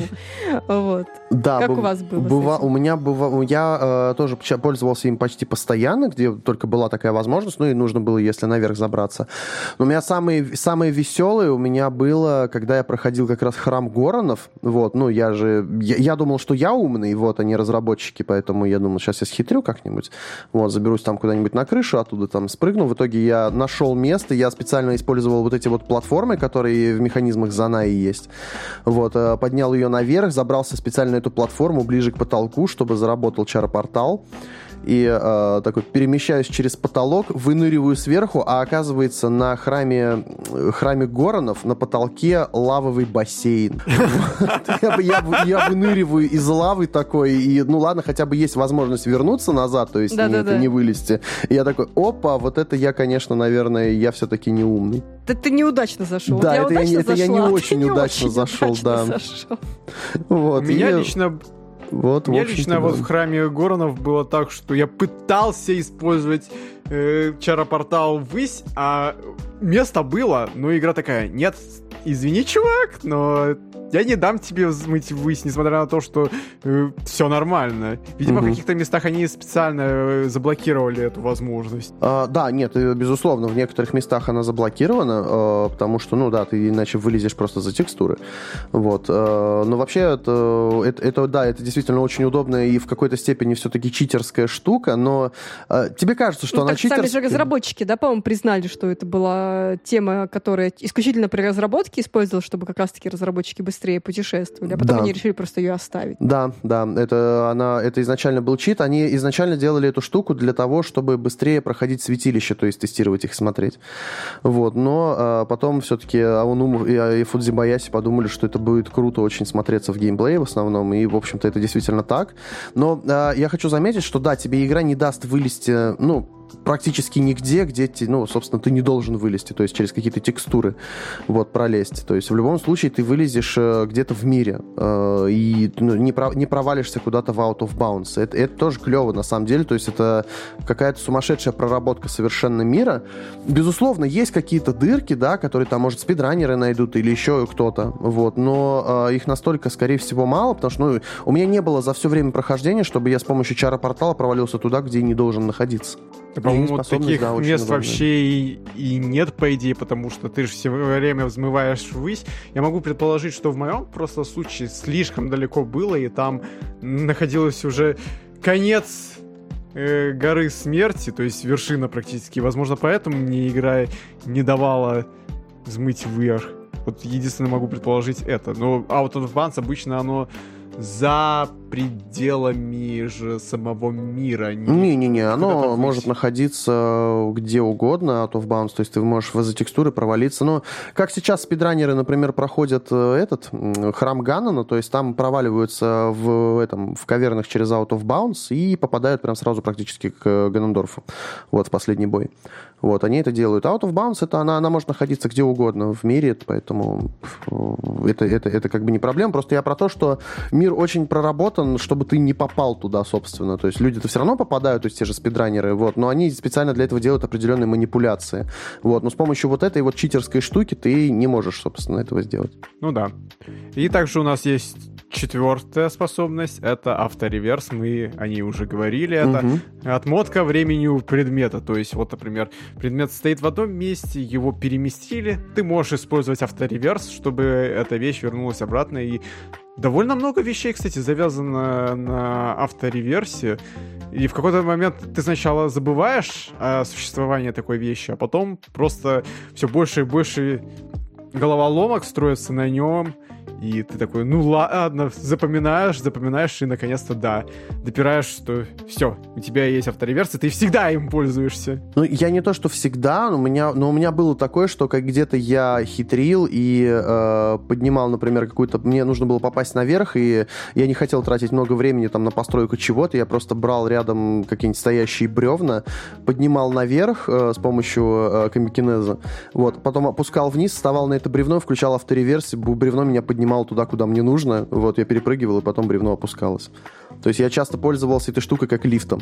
Я знал, что вот это вот возможно, но как-то я почему-то не пользовался этим. Это очень удобно, это правда очень удобно, и много где спасает и выручает. То есть прям я для себя прям открыл автореверс вот с этой вот стороны, что действительно можно пользоваться для перемещения. Им не только вот там отбивать атаки противников, там, которые в тебя что-нибудь швырнули, вот, но и вот пользоваться именно для перемещения куда-то наверх, туда, куда, по идее, ты должен потратить много времени, чтобы забраться. Вот да. Этим и хорошо... То есть... Любое решение, оно абсолютно верно. Даже несмотря на то, что разработчики задумали совершенно иное. Угу.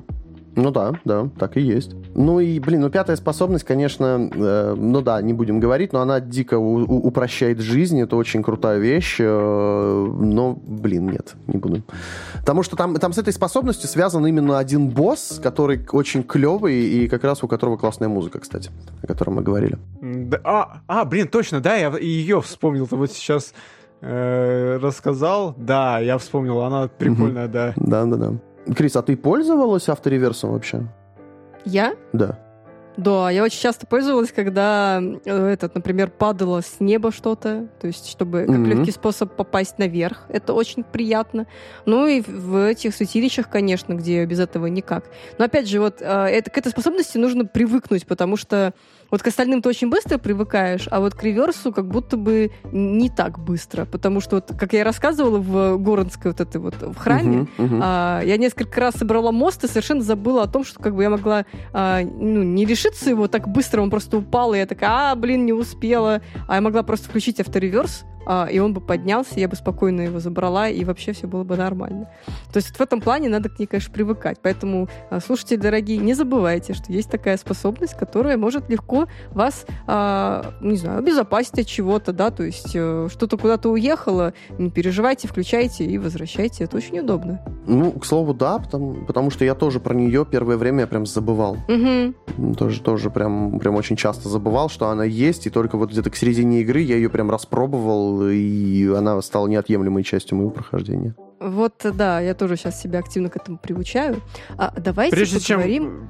Прежде чем мы перейдем, я хочу один момент уточнить, потому что вот это о наболевшем. Скажите, у вас...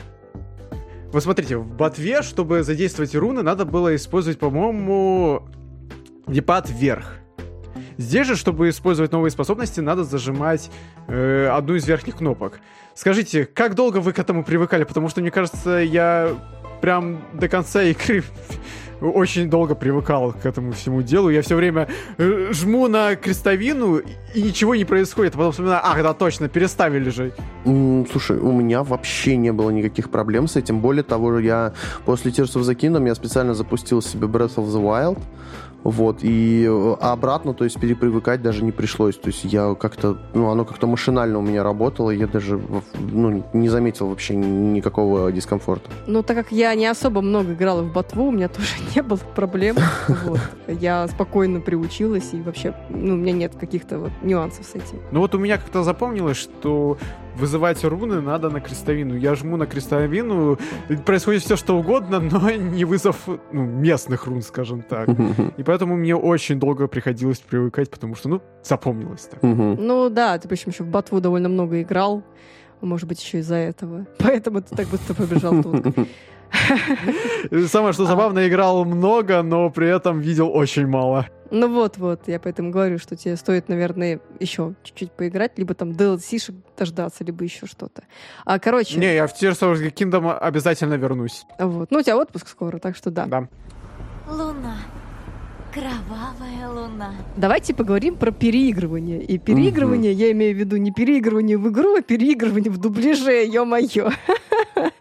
Я не знаю почему, но вот это вот все типа «Луна, кровавая луна, Линк, спаси меня».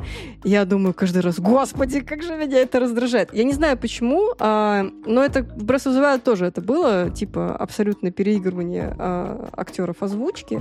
И иногда это переигрывание, оно как бы вроде как в тему, да, это, конечно, такая сказка, да, где у тебя персонажи вот так вот разговаривают, то, что «О, ты что, мой предок?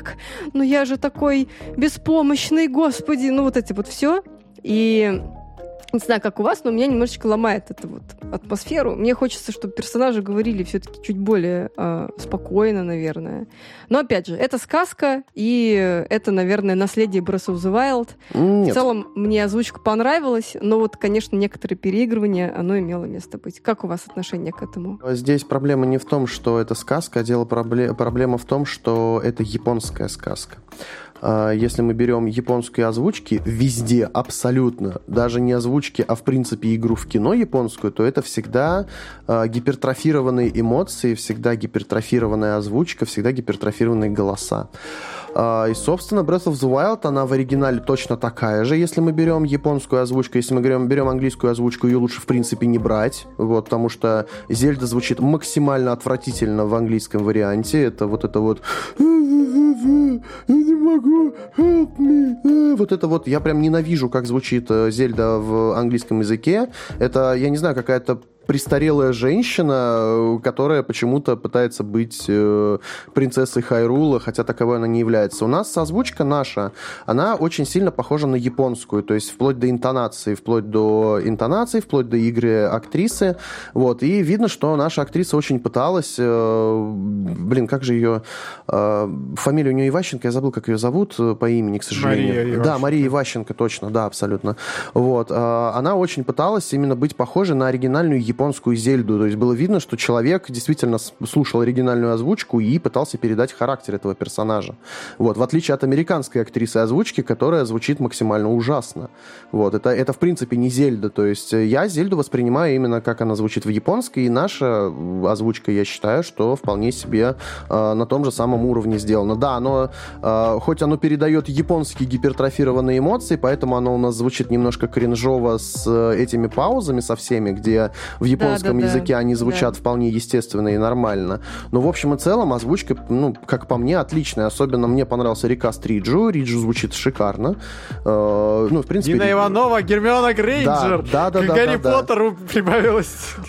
Старые актеры озвучки, безусловно, великолепный абсолютно Груздев. Я его всегда рад слышать в любой, хоть в роли Даруга, хоть в роли вот этого безымянного предка, который там будет. Я не знаю, Крис дошла или нет, но он там есть, да, такой персонаж. Груздев озвучивает этого персонажа. Собственно, все предыдущие актеры озвучки в этой игре тоже есть, просто у них очень-очень маленькие роли. В общем-то, по мне так озвучка классная. Еще меня позабавило, что они у некоторых персонажей, точнее у Пуры и у Джоши, они озвучили вот эти вот их гачи-звуки, которые они издают, когда, то есть, идет текст. Это было неожиданно очень, но это было прикольно. То есть у меня не было проблем с озвучкой, озвучка мне вполне зашла. Опять-таки, в отличие от английской. Кстати, в английской озвучке есть несоответствие и, например, у голоса Рауру, потому что в английской озвучке он звучит, как будто ему лет 20. У нас же он звучит как вполне себе такой... Престарелый король, да. Персонаж. А в озвучке английской, то есть я слышу, думаю, что это за мальчик разговаривает, почему он так разговаривает, то есть, как-то так. В оригинале, в японском он тоже говорит, но вполне таким зрелым голосом. В отличие от английской. Я не знаю, в английской озвучке там очень много мискаста, я считаю. Вот, поэтому я попробовал, послушал несколько озвучек, и как бы японская и русская озвучки по мне так самые классные. Мне вот тоже понравилась в целом озвучка. Вот единственная проблема, вот как раз-таки... Мне было плевать на вот переигрывание, потому что в целом оно было в тему, потому что, ты догадываешься потом... Почему Зельда так говорит, да. Несмотря на то, что в японской озвучке не чувствуется такое наигрывание, я спокойно простил это. Единственное, вот как раз-таки ты упомянул проблему вот с паузами, потому что я не помню вообще, чтобы в ботве было столько пауз. Мне кажется, тоже много. Было достаточно было, да. Они там были, их было вполне много. Ладно. Но вообще, действительно, вот навигатор игрового мира брал интервью Полины Таращенко, первого голоса Риджу. Правда, она не помнит, что она озвучивает именно Риджу. И они действительно озвучивали именно по японскому оригиналу. Им давали послушать японскую речь. И потом они пытались так, как они считают, что этот персонаж должен звучать, передать его.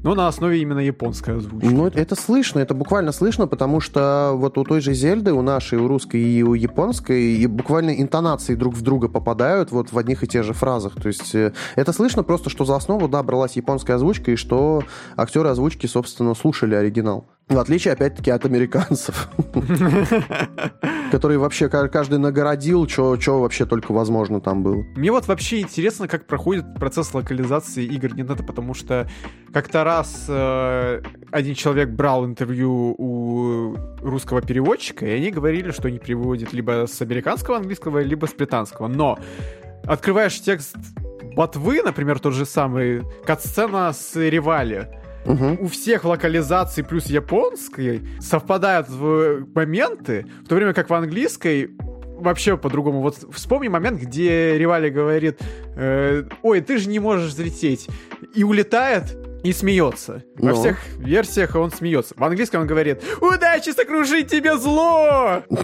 Там вообще какая-то отсебятина. В той же сцене в Breath of the Wild, где Зельда плакала, в американской озвучке она не плачет. То есть она такая... вот так вот делает. В остальных языках она буквально рыдает на взрыд. Вот. А в английской озвучке ей как будто в горло ударили, и она не может вздохнуть. Вот такое вот ощущение создавалось. То есть я говорю, какая-то очень-очень странный подход у английской озвучки, в принципе. То есть, не знаю, русская озвучка, и многие, ругаются вот именно на то, что есть переигрывание. Не знаю, как по мне, так тут все в тему, особенно когда узнаешь, почему Зельда так вот томно разговаривает про Кровавую Луну. Вот. Не знаю, по мне все в тему, я абсолютно полностью наслаждался. Здесь озвучки, кстати, больше, чем в Breath of the Wild, на самом деле. Да. То есть прям классно. Много. Да, ее прям много. Вот. Прям, кажется, на AAA-игру. Скорее на AAA-японскую игру. Да. Типа того. Меня прикалывает то, что, по сути, вот у Тебы озвучки раз-два и обчелся. То есть его, по сути, позвали, попросили 5 минут озвучить, и все, пошел ты к черту. Я думаю, что примерно так оно и было во времена Breath of the Wild, но здесь, видимо, уже они сами поняли, насколько этот персонаж бесполезный, и даже здесь он вообще не озвучен. Не, он озвучен, он в катсцене говорит. Да, была одна или две фразы там было, точно, да. Я даже забыл. Вот эти вот вспомнит, каждый персонаж, который имеет свою озвучку, имеет также свое... Линк! Что-то типа такого. И актер озвучки Тебу тоже также озвучил вот эти вот восклицания. Вот, по сути, одна фраза и восклицание, все. Гонорар отработан. Интересно, какой он был. Но сынок у него прикольный, мне очень понравился. Да, Тюлин клёвый. Милашечка. Тюлин прям классный, получился. Тискать хочется его беспрестанно. Ладно. Это так. Я просто очень сильно... Мне очень нравятся, фури дизайны в целом, в Зельде, и Рауру очень прикольные. Вообще, все эти реснички, все эти, шерстинки. Я вообще кайфанула сильно. Поэтому, да, любителям подобного очень зайдет. Давайте кратенько, просто еще осталось несколько вопросов Васи и какой-то итоговый итог. Давайте кратенько ответим на вопрос. Стоит ли вообще в ботву играть сейчас? Или вообще забываем о существовании этой игры и идем в тотк? Не, не стоит как минимум. То есть, можно играть в тотк, но потом такой... есть ли смысл играть после этого в ботву, потому что... Ну, хотя, да. С другой стороны, блин, все-таки игры очень разные на самом деле. То есть вот эти вот новые способности, которые появились в Тотк, они меняют игру, переворачивают ее с ног на голову, потому что очень много вещей. То есть у тебя вроде как есть тот же комбикинез, который повторяет способность из Breath of the Wild, ну, с одной стороны, да, с другой стороны он дает тебе возможность строить вещи, вот, и из-за этого меняется сильно геймплей. То есть особенно если ты это используешь на полную катушку, там, в каких-то больших драках, атаках. Вот, потому что Breath of the Wild такого делать не позволял. Там именно был более такой тактический бой с изучением прям очень больших паттернов противников и прочее такое. Вот, здесь же ты можешь, по сути, там, в битве с каким-нибудь боссом накрафтить себе робота. Вот, а это можешь, Крис, да, сделать на самом деле, ты просто еще не до этого не дошла. Вот, и, собственно, пройти бой таким образом. То есть игра дает вот такую вариацию. Ну и, собственно, исследование мира теперь у нас происходит чуть-чуть по-другому, то есть ты это можешь делать с помощью разной техники, ты это можешь делать с помощью того же чара-портала, что Breath of the Wild не позволяло делать, и как бы, ну, геймплей изменился, да, геймплей сильно изменился, как по мне, поэтому, ну, Breath of the Wild это... Ну, блин, с одной стороны, можно ее воспринимать как такую преальфа-версию Tears of the Kingdom, как бы, вроде как, да, то есть есть такое ощущение немножко. С другой стороны, вот когда ты поиграешь уже, пройдешь Tears of the Kingdom, начнешь вспоминать ботву, то, ну, блин, нет, все-таки разница есть, и, наверное, лучше поиграть и в то попробовать.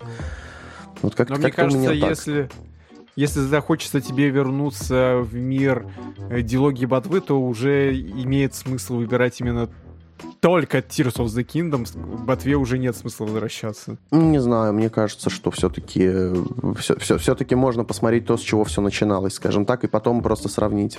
Ну, наверное, разок, да, можно, но я в плане вот переигровки вечной, потому что, ну, я несколько раз начинал ботву, некоторые разы заканчивал, некоторые не заканчивал, но...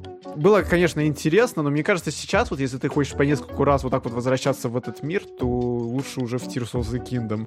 Ну, блин, различия-то в мире все равно есть. То есть, в основном, Хайруле-то различия есть, и как бы они такие значительные во многих местах. Тоже плата, оно сильно отличается на самом деле. Ну вот, кстати, здесь, наверное, классно покажут эту ситуацию. Вот мы с Колей Пиксель-Девилом разговаривали, когда на подкасте. Он как раз тоже говорил, что ему ботва не зашла.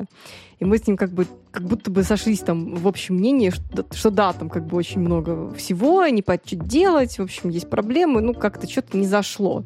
Угу. Но при этом мы с ним оба прониклись Tears of the Kingdom, потому что он писал, что типа прекрасная игра, и я вот играю с большим удовольствием. Поэтому тут еще вот в этом, может быть, некий есть аспект важный, что... Не знаю, здесь мне намного проще играть, у меня нет сложностей, мне понятны все способности, я как-то спокойно понимаю, куда идти. И, возможно, есть какой-то бэкграунд в виде ботвы, что я просто понимаю, да, ну, поиграв тогда, просто мне что-то не зашло.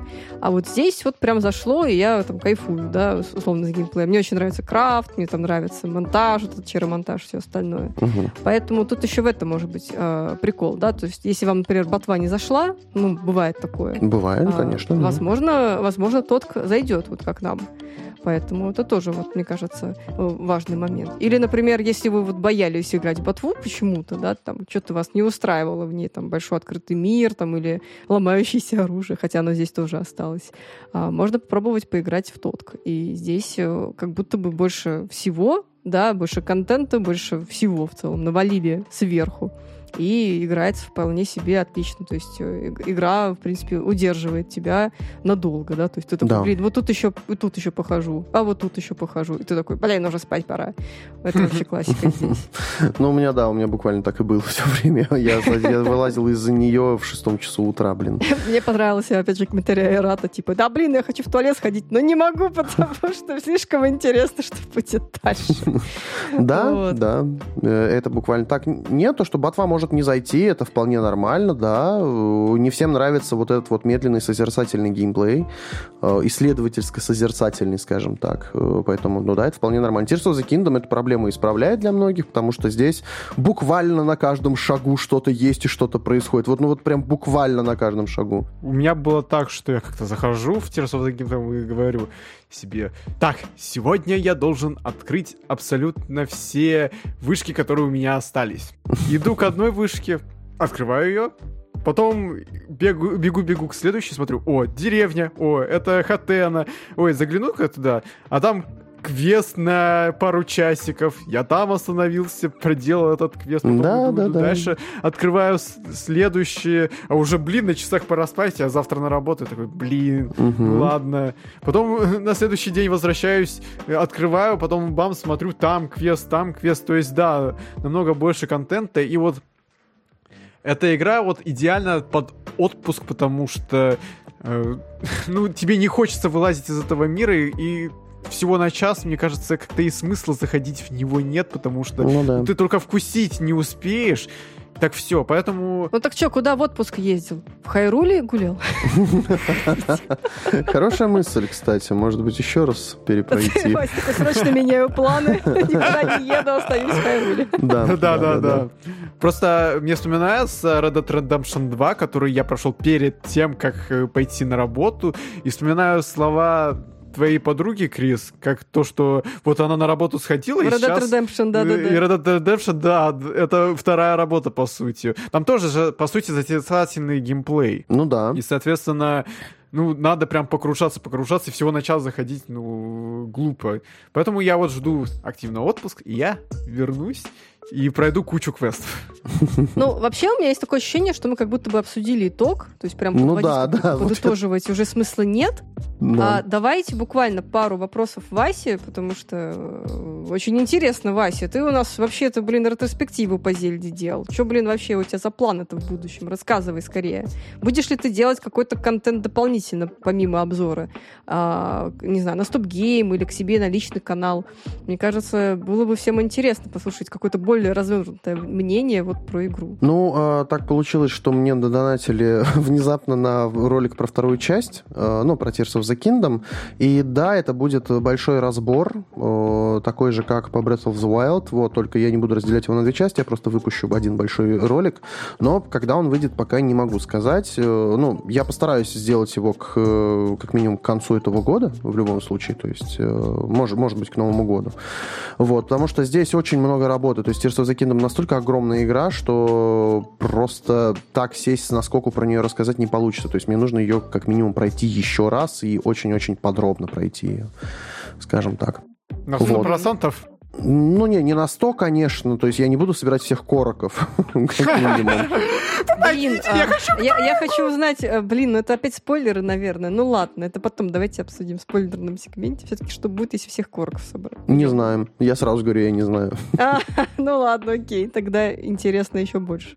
Вот. Ну и, в общем-то, пока это все, что я могу сказать. У меня есть кое-какие глобальные планы по поводу этого ролика, но я сейчас не буду ими делиться, и, скорее всего, я, в принципе, не буду ими делиться, пусть это останется таким сюрпризом, если все у меня получится.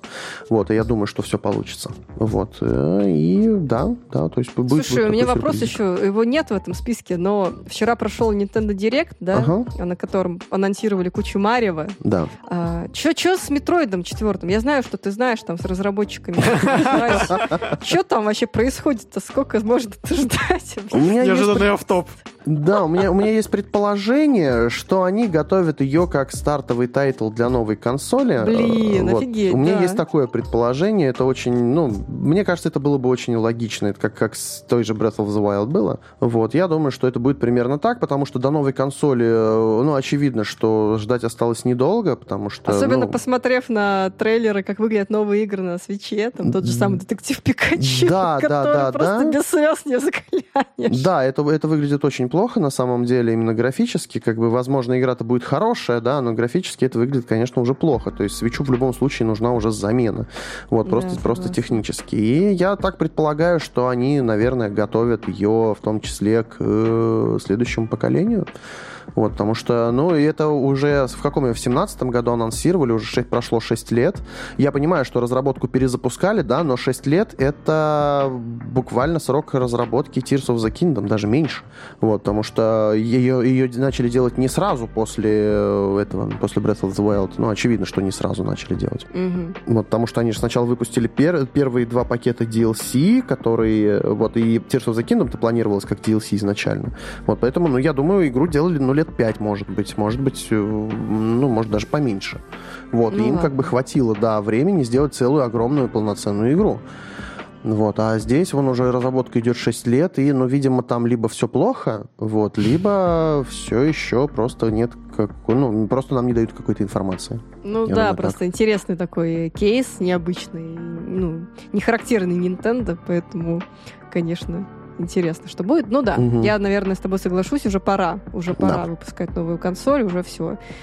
Нет времени ждать, и приятно, конечно, что есть новые релизы, ну, все-таки консоль поддерживают, но вот такие, конечно, пушка-бомба тайтлы нужно оставлять на что-то вкусненькое, возможно, как вот делали краски с Breath of the Wild и Wii U. Ну а прежде чем закончить, мне бы хотелось бы поблагодарить наших замечательных патронов, которые продолжают поддерживать нас, несмотря ни на что, на сайте Boosty.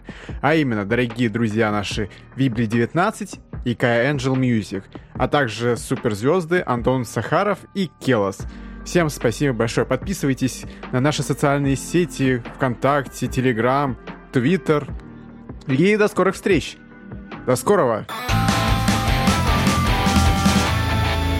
Ладно. В принципе, довольно, мне кажется, классно обсудили игру. Вот, довольно долго. А те, кто хочет остаться и дослушать спойлеры, вы, пожалуйста, оставайтесь. А те, кто не хочет, спасибо большое, что слушали этот выпуск. Пишите в комментариях, как вообще вам игра, сколько поиграли, будете ли проходить на 100% и искать всех короков. И в целом, что думаете вообще про игру? Вот. Мне, кстати, очень понравились новые амипки. Жалко, что они у нас стоят по 5000 рублей. Ха-ха. Ну да ладно.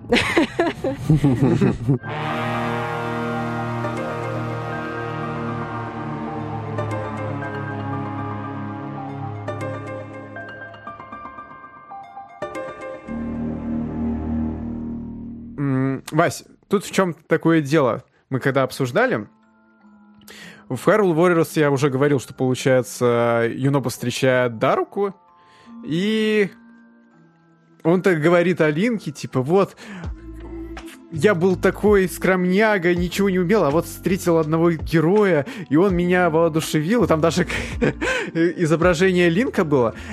И в чем прикол? Ты, когда приходишь к Юнобу в Tears of the Kingdom, он вообще наплевательски относится к Линку, и ты такой смотришь, типа, ну я же вчера смотрел, как ты его восхваляешь, а сейчас тебе вообще на него плевать. И ты такой думаешь, блин, Юноба, что с тобой случилось? А это, оказывается, же часть сюжета. То, что, оказывается,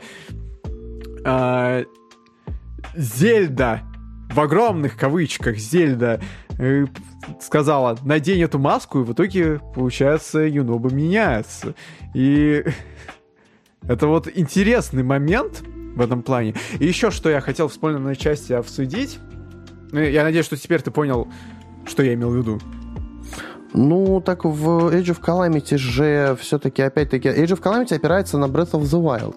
Да. Вот, то есть, как бы, вот эти вот персонажи, которые попадают там в конце, ну, которых там не должно быть за 100 лет, да, они, как бы, это персонажи именно из Breath of the Wild. Но так как уже таймлайн меняется, как бы, я потерял мысль, что я хотел сказать. Короче, это перс из Breath of the Wild, и, естественно, Юноба, он помнит Линка того, который был Breath of the Wild, а не тот, который вот этот 100 лет назад, и он рассказывает о нем. Да. Это да. Просто интересно именно тут... Ты же вообще, в принципе, проходил же... Ну, даже забьем на Hyrule Warriors. Вот у тебя не было вот такого странного ощущения, когда ты подходишь, а Юноба вообще наплевательски к Линку относится? Вот не было тебе как-то странно? Ну, так он в маске находился, которую ему Зельда дала. Поэтому... Ну, это... Потом ты, конечно, понимаешь вот это вот. Ну... А вот когда ты в первый раз подходишь и видишь его, ну ты вообще не думаешь о том, что что-то с маской не так. Он похож на этого рестлера. Да, он похож на рестлера. Я сразу подумал, что это что-то здесь не то. Эта маска не должна быть тут. Как бы у меня не было вообще никаких проблем с этим. То есть... Не знаю, как бы... По-моему, мне показалось, что это прям сразу очевидно было, что, ну, что-то здесь не так. Вот, и почему он так разговаривает со всеми, в общем-то. Не, ну, то, что что-то не так, ты с самого начала понимаешь, но то, что тело в маске, ну, лично я с первого раза не допер. Не знаю, я сразу понял, что дело в маске. Вот, как-то это, по-моему, было слишком очевидно. Ну, ладно, ну, значит, я тупой. И еще один момент. Смотрите... по-хорошему получается, что в Tears of the Kingdom, по сути, есть биполярный Линк. Потому что у нас есть две сюжетки. Первая вот основная в настоящем времени, и вторая мы узнаем из воспоминаний, что было в прошлом. Ну. И, по сути, ты можешь пройти всю вот эти вот воспоминания в самом начале. Ну да. И в итоге получается, что у нас дилемма. Линк уже знает, что с Зельдой случилось. Он даже в дневнике своем отмечает, что вот я знаю теперь, где Зельда, надо как-то помочь ей. Но в то же время ты, например, можешь прийти к Гороном, а Линку все время говорят, типа, да. мы не знаем, где Зельда. Ну, типа, о, ты вернулся, а где Зельда? Он говорит так, будто бы он не знает, где Зельда. Да, да, это есть проблема такая, это действительно так. Я тоже это заметил и такой подумал, что ну, это немножко странно. То есть они сделали много вещей, когда ты вроде как выполнил задание до того, как ты должен был, собственно, его даже получить. Вот, но они не соблюли то, что ты можешь узнать, где находится Зельда раньше времени. Вот, и как-то, да, оно выглядит немного тупо, и меня тоже это смутило. Вот. Но у меня объяснений этому никаких нет, это просто недоработка, я считаю. И получается, вот когда Зельда появляется возле замка, ты с самого начала, так как ты посмотрел все воспоминания, ты... причем уже ботва с самого начала и научила тебя, что надо бы по-хорошему обойти все воспоминания, ты такой уже в этой игре думаешь, так, ну надо бы уделить этому пристальное внимание. И, соответственно, ты такой смотришь, красная луна, тучи, все эти красные, Зельда стоит. Ты такой думаешь, ну, блин, я знаю, что это не та Зельда. Да тут и ежу понятно, что это не та Зельда. Но Линк бегает за ней, как будто бы... А? Ну, я говорю, это я считаю просто недоработка. Вот у тебя есть идея, как можно было бы сделать так, чтобы не было вот таких проблем с повествованием, когда у нас, по сути, есть два Линка, которые знают, где Зельда, и которые не знают? Тупо поменять диалоги. Тупо поменять диалоги, например, когда он знает, где Зельда, и она появляется над замком, вот, чтобы Пура... Ну, он рассказывает это все, естественно, своим друзьям и персонажам, вот, чтобы Пура говорила что-то типа, блин, смотри-ка, тут нас все пытаются это, туда загнать, ну, типа, мы-то знаем, где на самом деле, что случилось с Зельдой, а тут нас пытаются, вон, как одурачить, а давай-ка пойдем-ка ему там наваляем, короче. Вот, вот просто тупо поменять диалоги на какие-то, ну, другие по смыслу, вот, и тогда вы все было нормально уже. У меня есть еще одна вариация. Что если эти воспоминания залочить за чудищами? Ну, не чудищами, а храмами. То есть ты, получается, проходишь храм, и в нескольких районах активируются вот эти вот... Как там называется? Ну, слезы, понятно. Слезы, да. Ну, тоже вариант, да. И, соответственно, ты идешь, проверяешь их, соответственно, ты более-менее равномерно смотришь сюжет, причем по сути игра же даже не ограничивает тебя, как ты можешь смотреть эти воспоминания, то есть ты в теории можешь случайно напрести самое последнее воспоминание, когда ты не смотрел все предыдущие, и проспойлерить себе все. Ну да, можешь. Вполне себе. Мне кажется, что вот так тоже можно было бы, причем обоснование довольно легко сделать, то есть из-за всех этих храмов, из-за того, что поработал Ганон, получилось так, что вот эти вот изображения со слезами, они как-то затуманились, и никто как будто бы не видит. Они как бы формально существуют, но как будто бы какой-то дымкой. Мне кажется, просто нужно было сделать, чтобы эти слезы активировались после определенного сюжетного момента, и все. Ну, я просто и к тому... проблемы не возникнут. Как можно было бы обосновать то, что они не с самого начала доступны?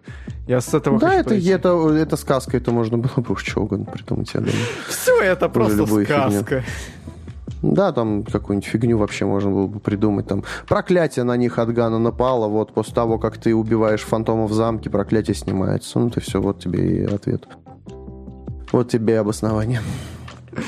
Блин, меня, честно говоря, немного триггерит сейчас слово «обоснование», потому что у меня на работе их так куча, и это не обоснование словесное, это тупо циферки считать. Типа финансовое обоснование? Да. Меня так триггерит это слово. Ну, у тебя профдеформация уже пошла, поздравляю. Нет, у меня не профдеформация, у меня ненависть к работе. Только и всего. Ну, что ж поделать. Ну, соответственно, в замке, когда мы узнаем, что вау, Зельда не настоящая, мы тогда встречаемся с несколькими фантомами. Ну, вот это как раз-таки спойлеры для Кристины. Да, да. И вот только после них я начинаю встречать вот эти вот руки, и зачастую, когда я их побеждаю, вот появляются эти фантомы. И я такой думал, наверное, вот... Вот меня это нет, это рандом, тебе просто повезло, что они у тебя в мире не появлялись. Интересный у меня рандом. То у меня сверхсложные монстры, то руки появляются где-то в середине сюжета. Ну да. Ну бывает такое, наверное. Видимо, бывает. Да.